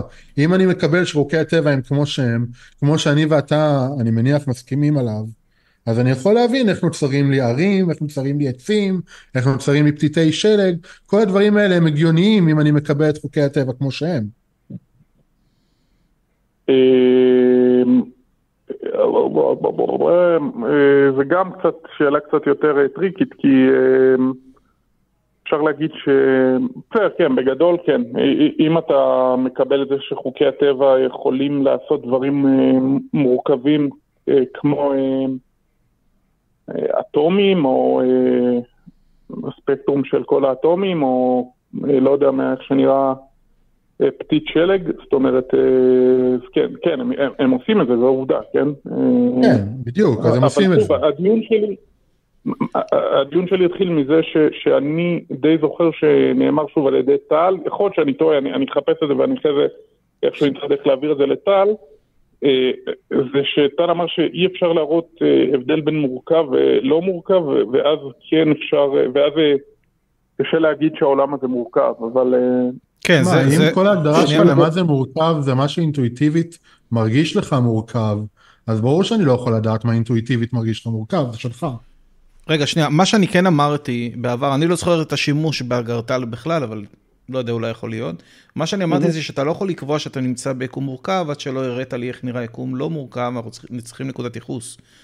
מה שנקרא רפרנס פוינט. ואין לנו, ש- אתה לא יכול להציג לי מן הסתם, אני מאמין, יקום אוקיי. לא ו- מורכב אוקיי, כדי שיכול לעשות את ההשוואה הזו. עכשיו, אתה כן יכול להגיד, אוקיי. על ידי שימוש באנטרופיה, שיש מצבים מסוימים שהם יותר מורכבים ממצבים אחרים ביקום, אבל אתה לא יכול להניח מתוך ההנחה הזאת שהיקום עצמו כולו מורכב. שוב, זה כשל הרכבה, היה לנו, היה לנו את זה כבר היום. אז זה שורש הבעיה שלי בעניין הזה. ואני אוסיף עוד משהו, אהוד, שאני חושב שאינטואיציה זה דבר חשוב, אבל אני חושב שלהסתמך על אינטואיציה זה לא מספיק. אני חושב שאינטואיציה זה התחלה טובה להתחיל לבדוק דברים. בדרך כלל רוב, ה... הרבה מאוד מההיפותזות המדעיות מתחילות מאינטואיציה. אם אתה תקרא בספרים של איינשטיין, איך הוא הגיע ל, ל, לכל ההיפותזות שלו, והחיזויים שלו הם מאינטואיציה. כל הסיפור שלו שהוא דמיין בן אדם נופל במעלית, ו, וכל הדברים האלה. אבל זה לא מספיק, אנחנו צריכים לבדוק את הדברים. כי, דרך, אני אגיד, אני אגיד גם עוד משהו, הרבה מאוד פעמים האינטואיציה שלנו בגדה בנו. האינטואיציה שלנו אמרה לנו לפני אלפי שנים שכדור הארץ שטוח. האינטואיציה שלנו אמרה לנו לפני דרווין שבני אדם או היצורים החיים נוצרו כפי שהם על ידי אלוהים, מתוכננים ומעוצבים, והם לא. אז זה מאוד מתעתע, וזה לא מספיק, בסדר? אתה- צודק, אבל השאלה האם האינטואיציה שלך היום אומרת לך שוב, אפילו שאין לך עוד יקומים להשוות, האם האינטואיציה שלך, שלך טל ושלך אביב, האם האינטואיציה שלכם אומרת שהעולם מורכב או לא? זאת אומרת, או או שאתם אומרים גם, אני לא יודע להחליט. אני לא יודע להחליט. לא יודע להחליט כי אני לא יודע מה, מה אתה מתכוון כשאתה אומר מורכב. אתה כל הזמן. זורק את המילה הזאת ואני לא יודע מה זה אומר. אינטואיטיבית שוב, מרגיש לי מורכב מורכב זה זה שיש. מתכנן, מורכב זה שיש מתכנן מאחורה, אמר- אמרתי, זה שיש איזה סוג של תכנון, איזה מחשבה מאחורי העולם. אז לא, כי כמו שאמרתי או- אני על- יכול על זה להסביר, אתם אומרים שלא. כן. אני אגיד לך גם למה לא, כי כמו שניסיתי להסביר לך מקודם, כל דבר ביקום אני יכול להסביר על פי חוקי הטבע של היקום. אני לא מצאתי את הדבר הזה שחוקי הטבע לא עונים עליו עדיין. אני אגיד לך משהו, אם. הייתי מוצא את זה, אז הייתי צריך להרחיב את היריעה שלי, ואז אולי היה אפשר לדבר פה על איזשהו מתכנן חיצוני. אני, התשובה שלי קצת אוקיי, שונה אה, מאביב. זה לא- כן. אני אגיד לך שמבחינתי זה היה אינטואיטיבי הרבה מאוד שנים. זאת אומרת, אני האמנתי באלוהים עד בערך גיל 20. עכשיו, אי אפשר גם להתעלם מהעובדה שרוב העולם, לפחות ככה זה נראה, אינטואיטיבית מבחינתו יש מתכנן ליקום. אי אפשר להתעלם מהעובדה הזאת. אבל אני אומר שוב, אני, קרה לנו הרבה מקרים בעבר שהאינטואיציה בגדה בנו, זאת אומרת, היא הוליכה, הוליכה אותנו של- שולל ולכן זה לא מספיק. בסדר? אה, כן, האינטואיציה בגדה בנו, ועדיין הרבה פעמים, מה זה הרבה פעמים? גם, בסופו של דבר, בתכלס היא קידמה אותנו. כל העולם בנוי על אינטואיציות בסופו של דבר, החל משאנחנו תינוקות ועד אה, גיל מאוד מבוגר, ונכון, זה לפעמים אה, בוגד בנו, אבל תכלס זה, זה מאפשר פה גם את, ה, את החיים. לא, דווקא האינטואיציה- אינטואיציה וניסיון, לא רק אינטואיציה. נכון. האינטואיציה שלך ללא ניסיון זה ניסיון עבר לא שווה כלום. בגלל זה ילדים קטנים עושים החלטות מטומטמות, ואנשים מבוגרים עושים החלטות טובות יותר. כי יש להם את הניסיון חיים ואת היכולת לעשות הסקת מסקנות מה, מהניסיון שלהם, והם לא אוטומטית הולכים לפי האינטואיציה החסרת היגיון שאולי יכולה להוביל. זה נקודה מעולה, כי אין לנו ניסיון עבר על יקומים. כמו שיש לך ניסיון עבר על החיים. זאת אומרת, יכול להיות שבחיים עברת דברים מסוימים, שעצם העובדה שעברת את הדברים האלה, אה, ייצרו אצלך אינטואיציה לגבי התנהגות מסוימת. אבל אין לנו שום דבר כזה לגבי יקומים, אז אני לא חושב שזו השוואה טובה. הבנתי, בסדר, בסדר, אני, בסדר, מקסימום אני, אני, אני מבין את הראש שלכם, אה, בסדר, אה, אפשר לשאול עוד משהו, או שאתם... רק דברים, עם אה, משהו מאזין ממש? קצר, יש רק עם משהו ממש לא, לא, לא, קצר. לא משנה, זה לא קריטי. אז אפשר שבוע הבא גם. אה, בסדר, בסדר, שיהיה לנו אה, הרבה אמונה בעזרת השם, ותודה רבה. ואני מקסימום איכשהו אעביר לכם את הדיון שאז ראיתי לפני זה. אני אשמח גם לשמוע. מתי דיברתי על הגרטלים.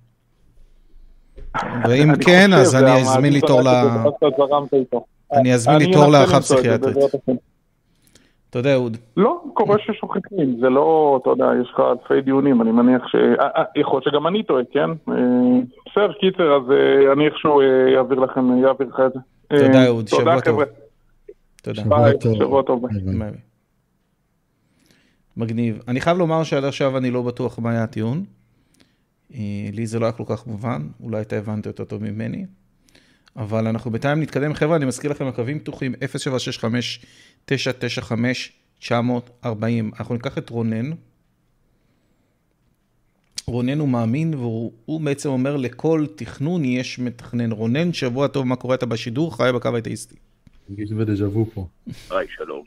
יש לנו הרבה תכנונים לא, היום ומורכבויות. אני... כן, כן. לא, אני גם... אה, זה די, אה, די ברור, אני אסביר את עצמי. כל דבר שאתה נוגע בו מסביבך, כל דבר, כל דבר, יש לו מישהו שעשה אותו, נכון? לא. לא. בוא ניקח את, ה, את, ה, את המחשב שאתה נוגע בו, את הטלפון, את העט, את הדף, את כל דבר שאתה נוגע בו מסביבך ביום-יום שלך, מישהו יצר אותו, הבניין שאתה גר בו, אה, הנעל שאתה לובש, החולצה. חייב להיות תכנון לפני ש... הרי חייב להיות תכנון אחרי זה, במשרד מה שלי, שנקרא. בפועל, במשרד ואחרי שלי, במשרד שלי בעבודה יש אבן. אף אחד לא יצר את האבן הזאת. נו. למה לא? את הבלוק מישהו יצר מפעל. לא, את זה... המלט יצר מישהו. לא, לא, יש, יש שם את סתם... את את שנייה.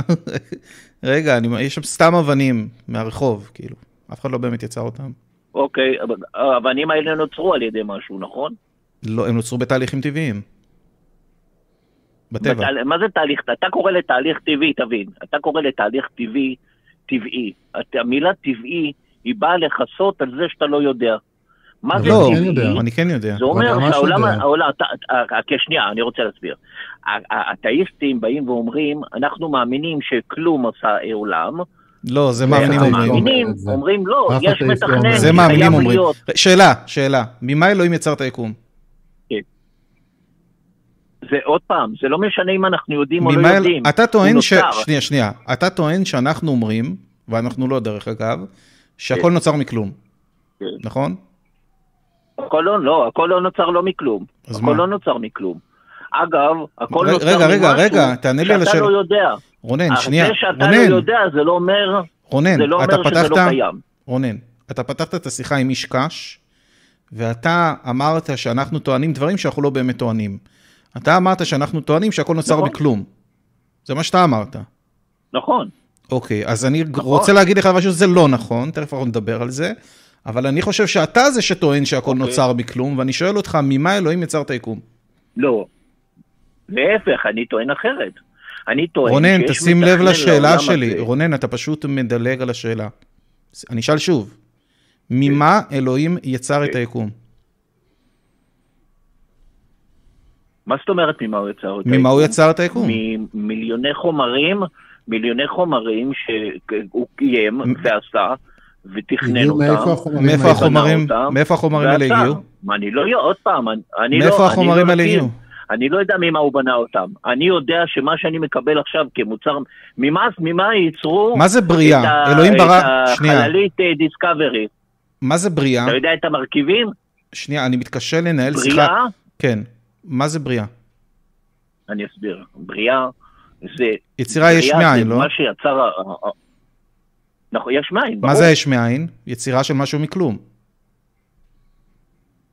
יצירה ממשהו שלא היה כלום. מעולה, אבל הוא אז, יצר משהו כדי שיהיה משהו. אז אלוהים יצר את היקום מכלום. אוקיי? הוא יצר ממשהו, הוא יצר את... הוא יחיד שיכול לעשות מכלום, מ- אוקיי. מכלום חומרים. הוא- מעולה, אז מי מאיתנו לא, טוען לא שמשהו ש- נוצר מכלום, אני או אתה? היה כלום, מעולה. אז מי. מאיתנו טוען שמשהו נוצר מכלום? וממנו- אז מי מאיתנו טוען שמשהו נוצר מכלום, אני או אתה?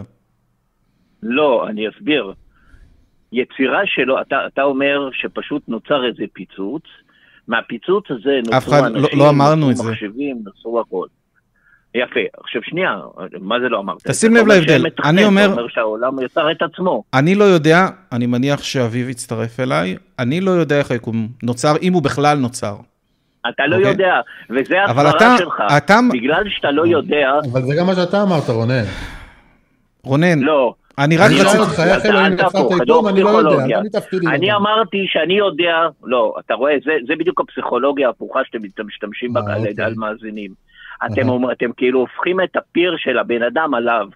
אני לא אמרתי, אני אמרתי שאני יודע שלפני זה לא היה, ועכשיו בא בן אדם, זה כמו שלא היה מחשב, בא בן אדם, תכנן אותו, לקח חומרים ועשה.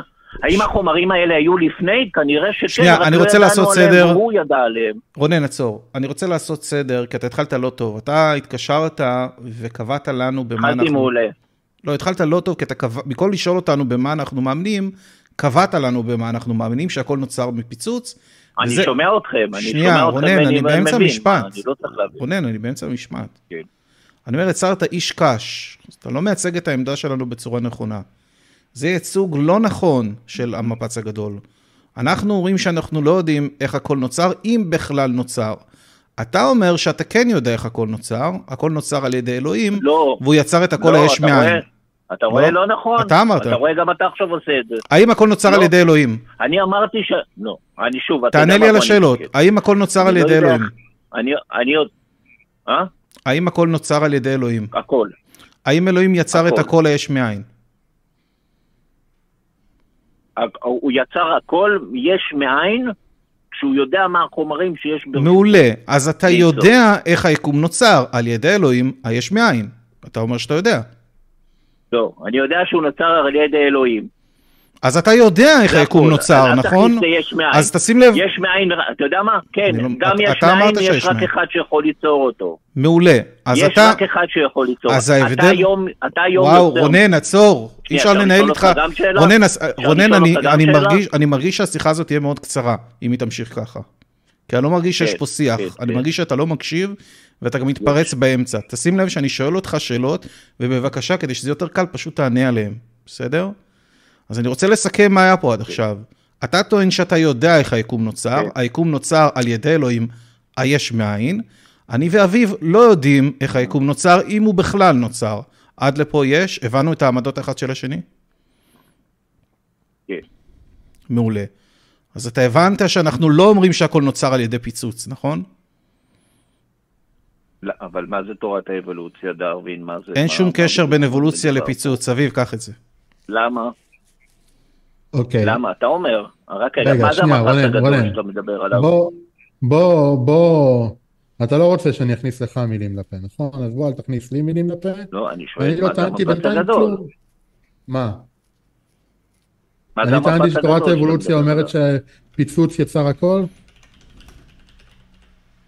על מה, אתה, אתה אומר שעוד פעם, נוצר, אתה אומר, מה אתה אומר בעצם? בוא, ת, תגיד את מה שאתה רוצה להגיד, תגיד מה, איך נוצר הכל?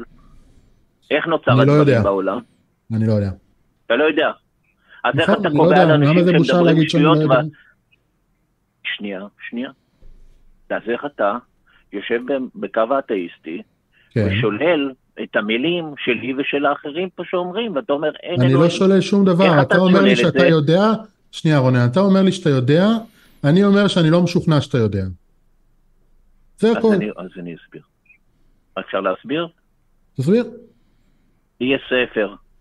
בספר כתוב בדיוק איך זה נוצר, אוקיי? אבל גם לי יש ספר שאומר שפיצוץ יצר הכל. לא, הספר, הספר שלך יוצר על ידי מדענים, אוקיי? זו סברות. מד, המדע זה סברה, אוקיי? זה סברה שלא יכולים להסביר, כי אתה דיברת מקודם, סליחה, על הנושא הזה של היקום. מתי הסתובבת ביקום? מתי פעם אחרונה טיילת בו שאתה... מתי פעם אחרונה דיברת עם אלוהים? רגע, אה. וואו, אני לא יכול לשמוע, השיחה הזאת, כל יום, כל השיחה יום. הזאת, סלחו לי חבר'ה, כל השיחה יום. הזאת עושה לי אל- אלרגיה. אני חייב לסדר את הדברים, כי רונן, נראה לי שאתה בכלל לא מבין מה זה המפץ הגדול. זה בכלל לא קשור לאבולוציה, בסדר? אני מבין טוב מאוד. אם אתה הכנסת לתוך המפץ הגדול אבולוציה, אז כנראה שאתה לא מבין מה זה המפץ הגדול, ובאמת, רונן, שאני לא לא, אומר את זה בשביל... אני לא אומר את זה בשביל לרדת עליך או משהו כזה. המ- המפץ הגדול, אוקיי, אם אתה, מה זה, אז- המ- בבקשה, מה זה המפץ הגדול? בוא תסביר לכל הצופים. אם אתה מבין. המפץ הנקודה הסינגולרית שהתחילה, ואז מפה זה התרחב, והגיע לידי אה, עוד אה, פיצוץ ועוד פיצוץ שיצר עוד, ויצר עוד תאים, ותאים שיצרו זה, ועוד ועוד ועוד. טוב, אני לא אז- אז עכשיו לא. להסביר, זה ייקח הרבה זמן. לא.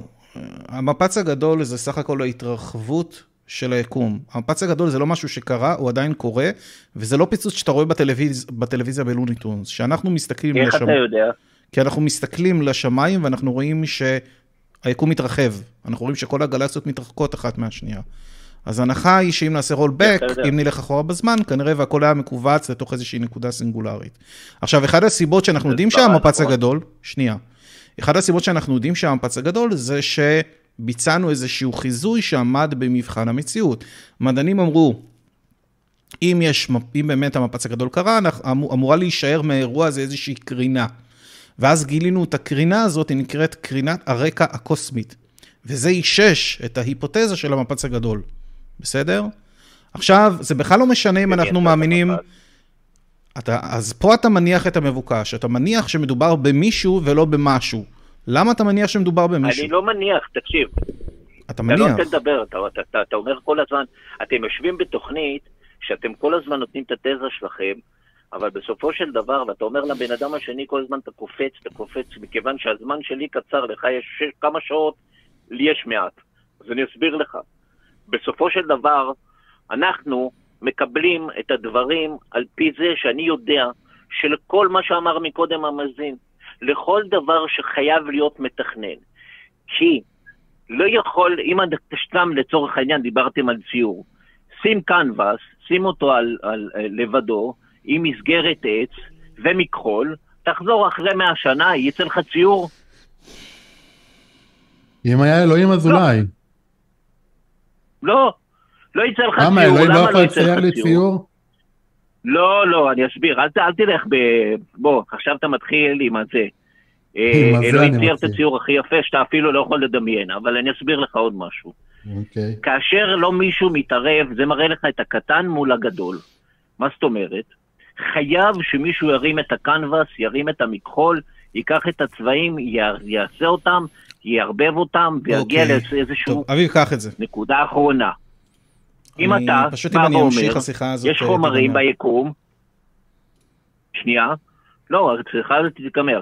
אתה אומר, החומרים שנוצרו בעולם, שמו אותם, וזה התחיל לפעול בעצמו, צייר את רונן, הציור של עצמו. רונן, רונן, לכן רונן. לא יכול הגיונית להיות דבר כזה. אז אני אסביר לך את הטעות שלך. דבר ראשון, יש לך פה טיעון מהיעדר דמיון. בגלל שאתה לא יכול לדמיין הסבר אחר, אז אוטומטית זה הופך את ההסבר שלך לנכון, וכמובן זה כשל לוגי, זה שאתה לא יכול לדמיין משהו שוב, לא אומר שהוא לא נכון. דבר שני, האנלוגיה שלך היא אנלוגיה שגויה. לדמיין? כן, אנלוגיה שלך היא אנלוגיה שגויה. שוב, אתה משווה בין ציור עם צבעים ומכחול לבין היקום. היקום הוא לא ציור עם צבעים ומכחול. אנחנו יודעים שציורים וצבעים ומכחול נוצרים על ידי בני אדם ולא בתהליכים טבעיים. אין לנו שום ידע כזה לגבי היקום, ולכן אתה לא יכול לעשות את האנלוגיה הזאת. מדובר באנלוגיה שגויה, סבבה? לא נכון, לא נכון. אז עוד פעם אני לא אומר, נכון? שוב פעם, לכל דבר, לא, אז אני אסביר. זה תיאוטולוגיה. היצירה- אוקיי, לשום דבר אין יוצר. הנה, אני גם יכול לשחק את התיאוטולוגיה הזאת. לא, זה לא מביא אותנו לשום מקום. זה, לא. שאתה, זה שאתה חוזר למשפט, לא, לכל דבר יש יוצר, לא באמת אומר שזה נכון. איך אתה מדגים שזה נכון? פעם. אז אני אסביר. אנחנו, תיקח את הגוף שלך, נכון? הוא עובד בצורה מסוימת. הגוף שלי זה לא יקום. אין דבר כזה. הגו- הגוף שלך זה חלק מתוך, אנחנו חלק מכל תוך היקום. נכון, אבל אתה שוב, אתה שוב. אתה שוב עושה אנלוגיות שגויות, כי היקום לא מורכב ממולקולה שיודעת לשכפל את עצמה, שזה אתה, DNA. אתה, אתה, אתה, תפסיק אתה אומר לעשות- מילה אנלוגיה שגויה, כי זה שגויה לגביך, אתה לא האם, מבין את זה. האם היקום מורכב מ... אתה- שנייה, אני יכול להגיד שנייה, שהאנלוגיה. שלך היא שגויה. האם היקום מורכב ממולקולה שיודעת לשכפל את עצמה, DNA? DNA יכולה לשכפל את עצמה. לא, לא, זו לא היה השאלה שלי. האם היקום מורכב מ-DNA? היקום לא מורכב רק מ-DNA. מעולה, מורכב מהרבה דברים אחרים. מעולה. אבל היקום עצמו לא מורכב מ-DNA. בני אדם מורכבים מ-DNA, לפחות חלק ממה ש... נכון. מעולה. אז אתה נכון. מבין למה אתה עושה אנלוגיה נכון. שגויה? כי בפריט אחד, לא, אני לא, תקשיב. פריט אחד מורכב מ-DNA והפריט זהו, השני זה לא מורכב העניין, הפריט מ-DNA? האחד, לא, אתה, אתה מורכב מ-DNA, ובסופו של דבר ה-DNA הזה, אתה צריך להבין, יש לך גוף שעובד, המוח עובד עם הלב, הלב עובד עם הכל, הכל עובד בצורה מסוכרנת, זה לא יכול להתבצר מעצמו, גם אם אבל אנחנו יודעים זה שזה מאוד. נוצר בעצמו. אתה יודע מה זה אבולוציה? לא, אבל זה לא נוצר בעצמו. אז אני טוען, אוקיי, שאתה טועה, אוקיי, אני אומר, אוקיי, כמו שאתה אומר לי, כמו שאתה אומר זה למאזינים, שאני טועה לא הופך אותך. לצודק. אתה אבל- טועה בגדול. רונן, בסדר. לא יכול להיות וואו. דבר שחי זה שאני טועה- ללא רגע? מתכנן. ש- שנייה, סליחה, אביב, אני פשוט חייב את זה.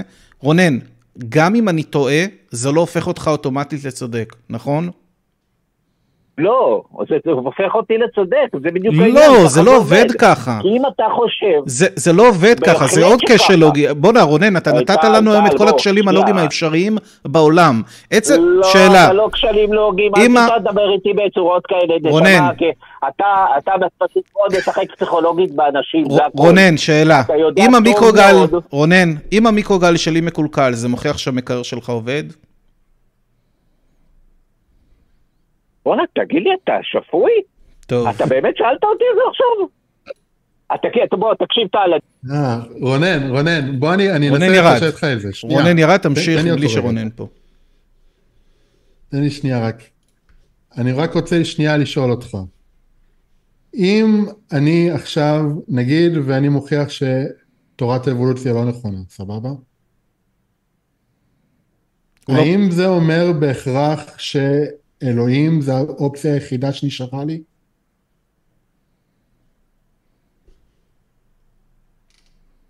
הוא לא פה, אני לבד? הוא לא אה, איתנו. הוא אני? אמרתי, הורדתי אותו. אה, סליחה, לא, לא שמעתי את זה. אתה יכול להמשיך ולהסביר את הטעויות של רונן, כי אני חושב שהוא השתמש כמעט בכל טעות אפשרית בשיחה הזאת. רונן לא מבין אני- שגם אם הוא מוכיח שאנחנו טועים, זה לא אוטומטית הופך אותו לצודק, זה תיאום מן הבורות. זה גם לא משנה, כי גם, גם אם הנקודה שלו הייתה להוכיח שאנחנו טועים, אז אין בעיה. אז הוא בא ואומר, חבר'ה, אתם טועים, ואז אנחנו, בתור האנשים שבאים לנסות לשכנע באיזושהי טענה, צריכים לבוא עם איזשהו טיעון, עם איזשהו שכנוע, עם איזשהו ניסוי שמוכיח שאנחנו צודקים או טועים. אם אנחנו מסוגלים לעשות את זה, הוא כבר לא יכול להמשיך ולבוא ולטעון שאנחנו טועים, כי סיפקנו בעצם את ההוכחה שאנחנו לא. רונן בשום שלב לא מוכן לעשות את זה. הוא אפילו, אין אפילו את, ה, את, ה, את הנקודה הקטנה הזאת של אם אני טועה דברים ייראו ככה וככה, כי מבחינת רונן אין סיכוי שהוא טועה.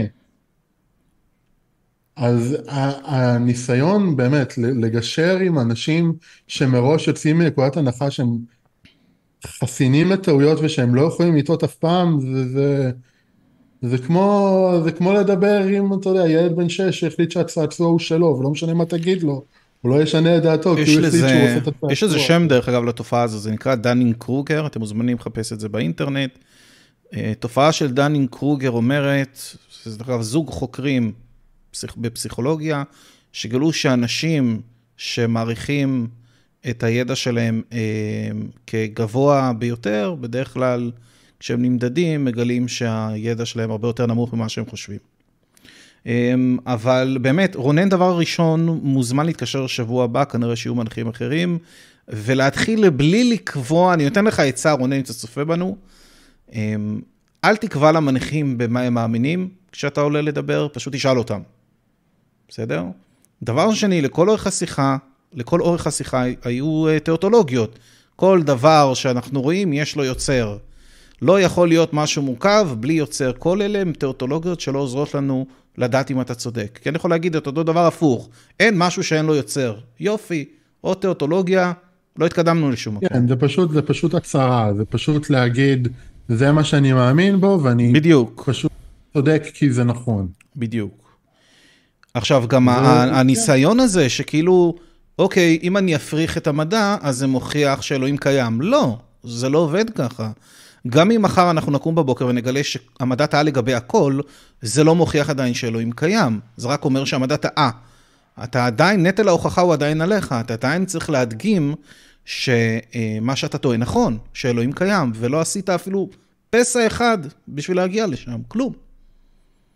וחבל, כי השיחה הזאת הייתה יכולה להיות טובה, והיא פשוט נהרסה. אתה מוזמן להתקשר שבוע הבא, ופשוט להתחיל אחרת. טוב, אנחנו נתקדם, יש לנו את בנימין, והוא אגנוסט. והוא אומר, למה לא היית מציית לאל גם אם יש הוכחה? בנימין, מה קורה? שבוע טוב. שבוע טוב, מה נשמע? ברוך השם. לקחת לי את הליין. שם? אני אומר ברוך השם אצלי בשידור כבר הרבה זמן, אני חייב לומר. לא ידעתי שאתה גם אומר את זה. אבל כן, זה בסדר. אחלה סלנג ישראלי, למה לא? זה מטבע לשון, אני גם אומר שזה קרייסט, זה לא אומר שאני מאמין בישו. בוא נתקדם. מעניין בנימין. כן, לגמרי. אמ, קודם כל, לגבי המאזין הקודם שעלה, אני חושב שאנשים בסגנון הזה זה אנשים שצריך לפשט להם יותר את הטענות ולא לדבר איתם בצורה מדעית. כי הם לא, הם לא מבינים שום דבר, אז כאילו אי אפשר לדבר איתם בצורה הזאת, לכן הם גם לא מבינים, ואז כאילו זה חוזר למעגלים. אני חושב שצריך לפשט את זה יותר בצורה הכי פשוטה שיש, וככה הם, יהיה כאילו שיחה איתם, כי הם יבינו את הצד שלכם. אני חושב שהדבר לא הכי טוב שאפשר. להגיד לאנשים כמו רונן, ואני אולי מיעוט בדעה הזאת, אבל אני חושב שהשיחה עם, אם הייתי עושה שיחה מול רונן אחד על אחד, הייתי מסיים איתו את השיחה ב, טוב, לך תלמד קצת, תחזור אליי אחרי שקראת כמה דברים, ו- ולפני זה כן, פשוט, נכון, בדיוק. אבל בגלל שאנחנו לא אחד על אחד, אז כן לדעתי יש, יש חשיבות לדבר גם עם אנשים שאתה לא יכול לשכנע. כי אתה אף פעם לא יודע מי שומע את זה מהצד.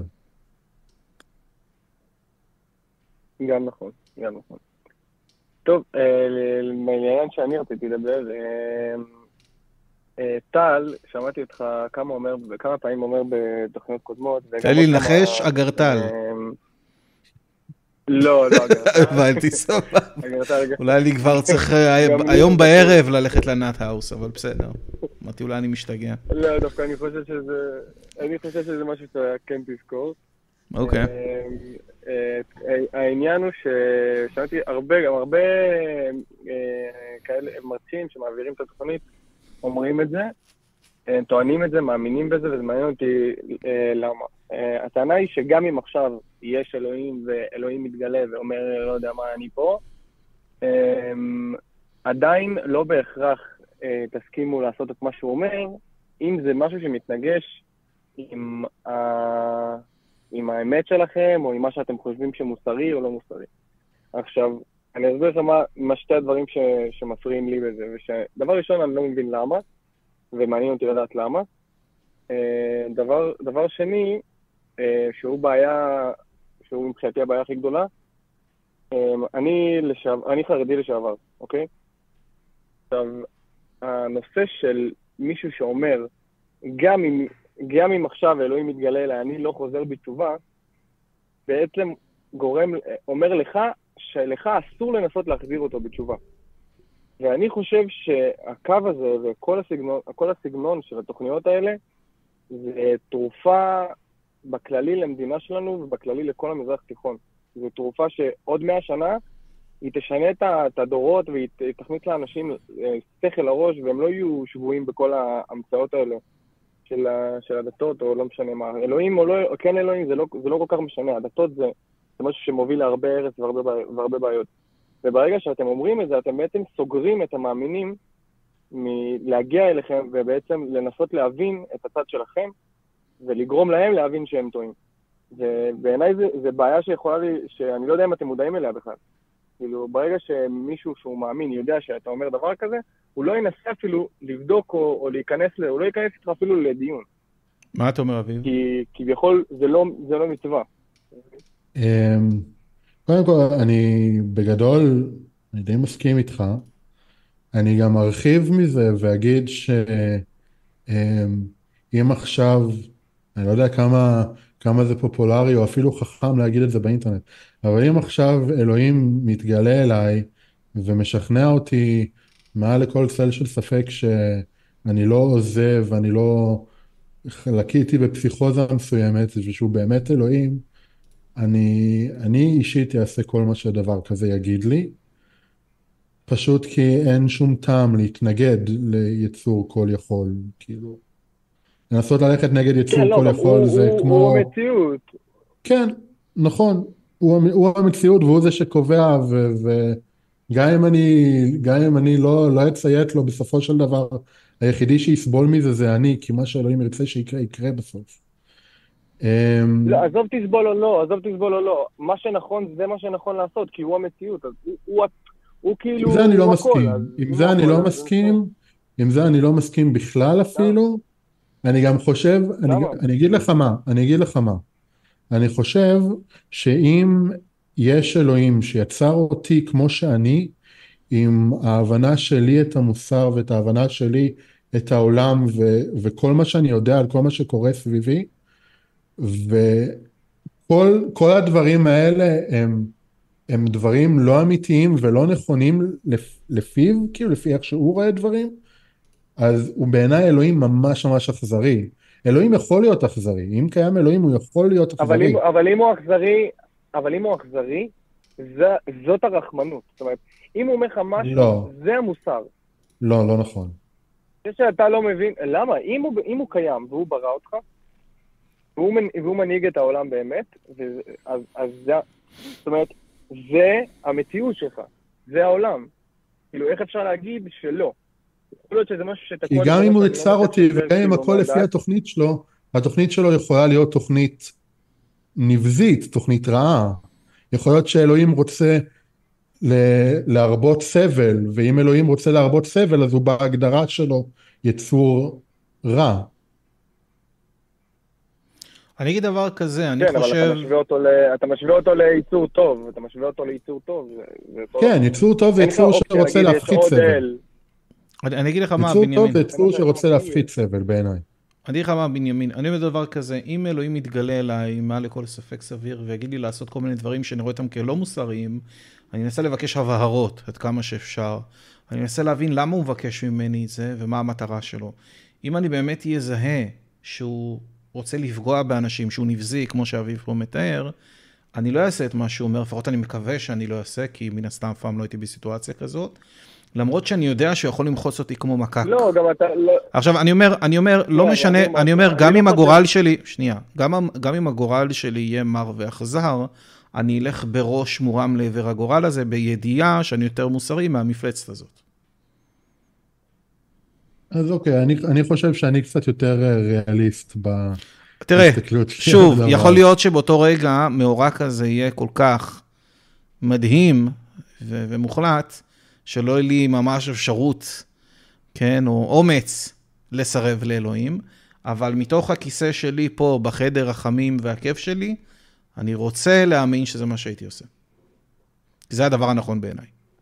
אני, אני, אני מסכים שזה אני הדבר אגיד הנכון. אני, אני, אני, חושב ש, אני חושב שלדבר על זה בתור סיטואציה זה לא רלוונטי כי זה משהו שהוא דמיוני והוא לא יקרה. מה שמעניין אותי זה לא מה, ת, מה תעשו, מה... זאת אומרת, למה הקו מחשבה הוא קו מחשבה כזה? למה, למה, למה אתם חושבים שזה מה שהדבר הנכון?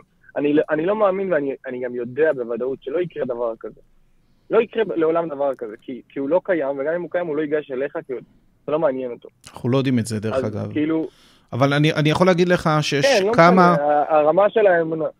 אני באופן אישי מאמין במוסר אובייקטיבי, אני לא יודע אם אביב גם מאמין במוסר אובייקטיבי. מאוד הדוק. אז זהו, אז אני, אני כאילו הייתי מסתמך על האינטואיציה שלי, כמובן שהיא לא מספיקה, והייתי מנסה לראות איזה מעשים מובילים לחברה משגשגת, ואם אני רואה שהדברים שאלוהים מבקש ממני לעשות לא נמנים עם הדברים האלה, אז כנראה ולא הייתי עושה אותם, כי אני מעוניין בחברה משגשגת, אז יכול להיות שהמטרה של אלוהים והמטרה שלי, אלה לא מטרות משיקות, ולכן לא הייתי עושה מה שהוא אומר. אני לא מצליח להבין אתכם, אבל יכול להיות שזה בגלל ש... המטרה שלי להוביל, מהדאטה, זה זה לא פשוט. תראה, בוא, בוא אני אשאל אותך ככה, בנימין. מה מבחינתך, כשאתה אומר, זה המעשה הנכון לעשות, או זה המוסר, זה המציאות, כל המילים האלה שזרקת, שאמרת, אם אלוהים יבוא ויגיד לי, לא יודע, תהרוג את בנך את יחידך אשר אהבת. אז מוסר זה, מוסר שלנו זה כל משהו, תשמע, אין, אין, אה, אין משהו, אין באמת משהו להגיד את זה, כי אין לנו משהו לדעת אה, מהצד, אני אסביר את זה ככה. מה, ש, מה שעושה לנו טוב, ו- ובעצם אנחנו בורחים, אה, גורם לברוח מהסבל, זה, זה בעיניי משהו שכרגע זה המוסר, וזה, וזה, וזה מה שייצר לנו עולם יותר טוב.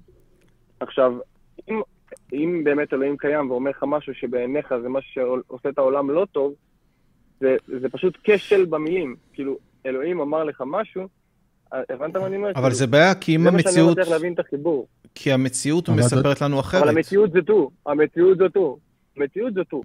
זה הוא. זאת אומרת, אתה בונה מנוע, ואתה עכשיו מחליט לבוכנה, לא, את לא תזוזי מפה לשם. אבל אתה לא מדבר איתי על כאילו, מציאות, אתה? לא מדבר איתי על מה מציאותי ומה לא מציאותי, אתה מדבר איתי על מה, על מה נכון ומה לא נכון, מה יעשה לי טוב ומה לא יעשה לי טוב. אם אלוהים לא רוצה שיהיה לך טוב, מכאן שמה שהוא אומר לך זה אז- לאו דווקא מה שיעשה אז זה. מה שצריך להיות. זה בדיוק, על זה דיברתי אבל. כדי שלא יהיה לך טוב. אבל בדיוק על זה דיברתי, דיברתי על מטרות. אני אומר, המטרה שלי זה להוביל לחברה משגשגת. אני אשאל את אלוהים מה המטרה שלו. יכול להיות שהוא יענה לי שהוא לא מעוניין בחברה משגשגת, ואז בוודאי אני לא אעשה מה שהוא אומר, כן? בהנחה ש... אבל יכול להיות יגיד לי שהוא כן המטרה שלו להוביל לא לחברה משגשגת. טוב, אז, אז אתה כבר בא, בא פה למשחקים של אה, יש לו כוח בלתי מוגבל ויכול למחוץ אותי כמו מקק, אז מה זה משנה? כן, במצב כזה מן הסתם אין לי יותר מדי מה לעשות. אתה שואל אותי במצב שיש לי אפשרות לדון איתו, לבקש ממנו דברים, נכון? כאילו, זה הדוגמה זה, זה שנתת. לא עניין של מצבים, זה... כן, זה לא העניין של המצבים, אני מנסה להעביר את השאלה בצורה של למה התפיסה היא כזאת. למה התפיסה שאם האלו באמת כל יכול והוא אומר לך משהו, למה אתה לא מחשיב כי אותו המציאות כהמציאות? אני מלמדת אגיד אותי לך- אחרת. אני אגיד לך יותר מזה, בנימין. אבל כרגע המציאות מלמדת אותך אחרת, כרגע אתה מבדיל אני ברור המציאות שאני מסתמך. על ניסיון העבר שלי, ולא על ניסיון העתיד שלי.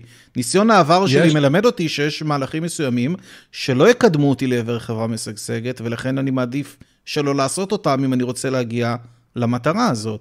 ואם אלוהים גם רוצה להגיע לחברה משגשגת, והוא אומר לי לעשות דברים שאני רואה אותם כלא מוסריים, אני אבקש ממנו הבהרות. למה הוא מבקש את זה? איך זה יקדם אותנו לעבר שגשוג, כי המציאות מתארת לי אחרת. והוא יצטרך אז להציג את הקייס שלו. למה אם אני אעשה מה שהוא אומר, יקדם את המטרה של חברה משגשגת.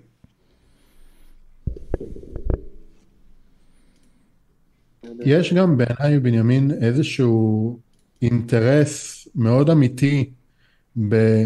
גם אם אני ואתה חושבים שדבר כזה אף פעם לא יקרה, ואם אנחנו חושבים שדבר כזה אף פעם לא יקרה, אנחנו לא באמת צריכים לתכנן אסטרטגיה של מה אנחנו נעשה ביום שזה יקרה, עדיין יש משהו מאוד מאוד בסיסי ב... בחשיבות הזאת של, תקשיבו, האלוהים הזה שאתם מאמינים בו, לא עומד בקו אחד עם מה שאנחנו מחשיבים היום כטוב. ואנחנו יודעים את זה, וגם אנשים דתיים על הרבה דברים מסכימים על זה. היום אנחנו יודעים שלהחזיק עבדים זה לא בסדר. היום אנחנו יודעים שאם גבר uh, תקף מינית אישה, להכריח את האישה להתחתן איתו זה לא בסדר. יש דברים שאנחנו יודעים כן, אבל אני לא מחבר, אני לא מחבר. רגע, שנייה, שנייה. לא, זה לא, אני לא- אני לא מחבר. אבל זאת בדיוק הנקודה, זאת בדיוק הנקודה. זאת בדיוק הנקודה, לא, בנימין, אבל הנקודה היא, בין אלוהים, אתה מחבר בין אלוהים לדת. אין קשר בין אלוהים לדת. אבל זאת. הסיבה למה אנשים אין משתמשים קשר. בדרך מחשבה הזאת. שאלת למה אנשים לא, הולכים בדרך מחשבה הזאת? אני מדבר על המציאות. רגע, שנייה. יש את הדת, והדת זאת המצאה ש, שנולדה איכשהו תוך כדי. אוקיי? בעיניי אוקיי. זה משהו ש, שהתקדם תוך כדי, כמו השפות שהמציאו תוך כדי עם ההתפתחות של העולם. לא אוקיי. משנה. העניין אם יש אלוהים או לא, גם, גם האתאיסטים, גם אתם, גם אני, שאני לא יודע בדיוק באיזה צד אני, זה לא משנה, אני לא יודע שאין. אני לא יודע מה יש שם, ואני יודע שיש יקום, שיתרחב, אני לא יודע מה יצר אותו, אני לא, אני לא, אני לא מחליט שיש אלוהים. אני לגיטימי. לא מחליט, ועל ידי זה אני מחליט מלא דברים. גם, גם אתם ככה, כאילו, ככה הבנתי, נכון? אני חושב אתם שהאגנוסטי לא. והאתאיסט זה שני אה, צדדים של אותו מטבע. אם אני לא יודע להגיד שיש בגדול אלוהים, כן. אז מבחינתי אני מתנהג כאילו אין. כי לך תדע. אנחנו מתנהגים כאילו אין, אבל אז, אז אני אומר, אני אומר בלי קשר לדת, בלי קשר לכלום. אתה כרגע מתנהג כאילו אין, כי אתה לא יודע שיש. אני אומר לך מה קורה ברגע שאתה כן יודע שיש. אז זה לא תלוי יודע, מאוד מה- של נאס"א אז זה מצאה תלוי את מאוד. מה יש, נכון? כל מה שדת מנסה להגיד, דת, הרי בשביל מה יש דתות? מה, מה הדתיים מנסים לפתור? הדתיים אומרים, אני מאמין שיש, עכשיו חשוב לי לדעת מה זה הדבר הזה שיש. אז יש את הדת הזאת שאומרת שאלוהים הוא ככה וככה, והוא אומר ככה וככה. יש את הדת האחרת שאומרת שאלוהים הוא ככה וככה, והוא אומר א', ב', ג'. אבל זה בסופו של דבר התשובה שאנשים מחפשים בדת. אנשים מחפשים בסופו של דבר, כאילו אחרי שהם השתכנעו שיש אלוהים כביכול, הם רוצים לבחור איזה נכון. אלוהים נכון. אז אם עכשיו אלוהים מתגלה נכון, לי נכון. כאמיתי או לא אמיתי, אין לי, אתה מבין, אני, אני לא יכול אפילו לשפוט את השאלה שלך, כי אני לא יודע מה זה הדבר הזה שאתה קורא לו אלוהים שמחר יתגלה לי כנכון. זהו, אני חושב ששורש הבעיה זה שאתה מדבר, שנייה, שנייה, אני חושב ששורש הבעיה, בנימין, שאתה מדבר על אל דאיסטי, כאשר בחל אביב מדבר על אל תאיסטי. אל דאיסטי זה אל שכאילו נכון, יצר את נכון. העולם, והוא לא מתערב באמת בעולם, הספליק, הכל רץ מעצמו. אל תאיסטי זה אל שמתערב בעולם, אומר לך מה הוא רוצה, מה תאכל, מה, איך, אה, איך לקיים יחסי מין וכל הדברים האלה. אם אלוהים מתגלה אליי מחר ואומר לי מה לעשות, כן, אבל אם... רגע. שנייה, שנייה, אבל אם אלוהים מתגלה אליך והוא אל דאיסטי והוא לא אומר לך כלום, אז כאילו, מה, מה-? אני אני לא מבין, כאילו, מה... אז- אם אז לאל זה הזאת יש אג'נדה, כאילו, הוא רוצה לקדם משהו, יש לו ציוויים, מה הוא עושה האל הזה? לא. לא, זה מה שאני אומר, האל הזה שהוא לא, לא מתערב, הוא זה שברא את ההתחלה, שיצרה את כל החוקי טבע שיש לנו היום, אני... שהוא לא מתערב ב- עכשיו, ת- מה- אוקיי, ו? אז, אז, אז עליו אני אומר, עליו אני אומר, אם אתה אומר שאתה, גם ברגע שהוא יתגלה לך לא תשמע, לבן אדם הדתי אין שום אינטרס אבל אל כזה לשמוע לא יגיד לי. רגע, שנייה, שנייה, אביב, אני מנסה להבין את... אני באמת, סליחה, בנימין, לא- אנחנו מדברים זה כבר לא 16 משנה. דקות. אני הבנתי שהטיעון הראש... השאלה הראשונה שלך הייתה, זה אם אלוהים מתגלה אלינו, אם נעשה מה שהוא אומר. אני חושב שענינו לך על זה. יש פה עוד איזה שאלה? מה ש... אני לא מצליח להבין. יש שאלה נוספת? אני, לא- מפריע לי, אני מפריע לי, אני מפריע לי משהו אחד. ש, שברגע שאתם אומרים את זה, אתם נועלים את האנשים שמאמינים לדבר איתכם. אין שום סיבה... למה? יש הבדל? אה, אוקיי, ש- אז הבנתי את אה, הבעיה. אל- אני חושב שזה לא קשור אחד לשני. אתה יכול להאמין באלוהים אה, בלי לעשות מה שהוא אומר. זה לא סותר זה את זה. זאת אומרת, גם אם מחר יציגו לי כן, ראייה שאלוהים. קיים, שנייה, גם אם מחר יציגו לי ראייה שאלוהים קיים, אני פשוט אפסיק להיות אתאיסט, אני אתאיסט, או דאיסט. אני אאמין שאלוהים קיים, זה לא בהכרח אומר שאני אעשה אז מה זהו, שהוא אומר. אז- אז אז זהו, מה הבעיה עם זה? זה הכוונה, אז תגידו את זה בצורה כזאת. אין שום בעיה עם זה, אבל תגידו אוקיי. את זה בצורה כזאת. אנחנו אומרים את זה כל הזמן. גם אם יש אלוהים, אני... אני אומר לא, את זה, אני אומר את זה זה גם לא בשידורים שלי כל הזמן בטיקטוק. וגם פה בקו, אני אומר כל הזמן, שאם ידגימו לי מעל לכל ספק סביר שיש אל כלשהו שקיים, אני אאמין שהוא קיים, זה לא בהכרח אומר שאני אעשה מה שהוא אומר, אני צריך לשמוע מה הוא רוצה ממני, ואז אני אשקול. כן? בהגדרה אם ישכנעו אותי שאלוהים קיים אז אני אהיה משוכנע שהוא קיים, זה מה שהמילה לשכנע אומרת. זהו, צריך להבדיל בין להאמין שמשהו קיים אוקיי, לבין לעשות מה שהוא אומר, בסדר? הבנתי, הבנתי, בסדר, פשוט תחדדו את זה יותר, זה באמת משהו ש... שהוא דגש אצל, ה... אצל... ב... ב... אצל החרדים, דתיים, זה משהו שהרבנים כל הזמן מנחילים, שאם מישהו בצד השני, זה חשוב, חשוב שאנשים... שואלים את זה, או דרך אגב באופן אישי.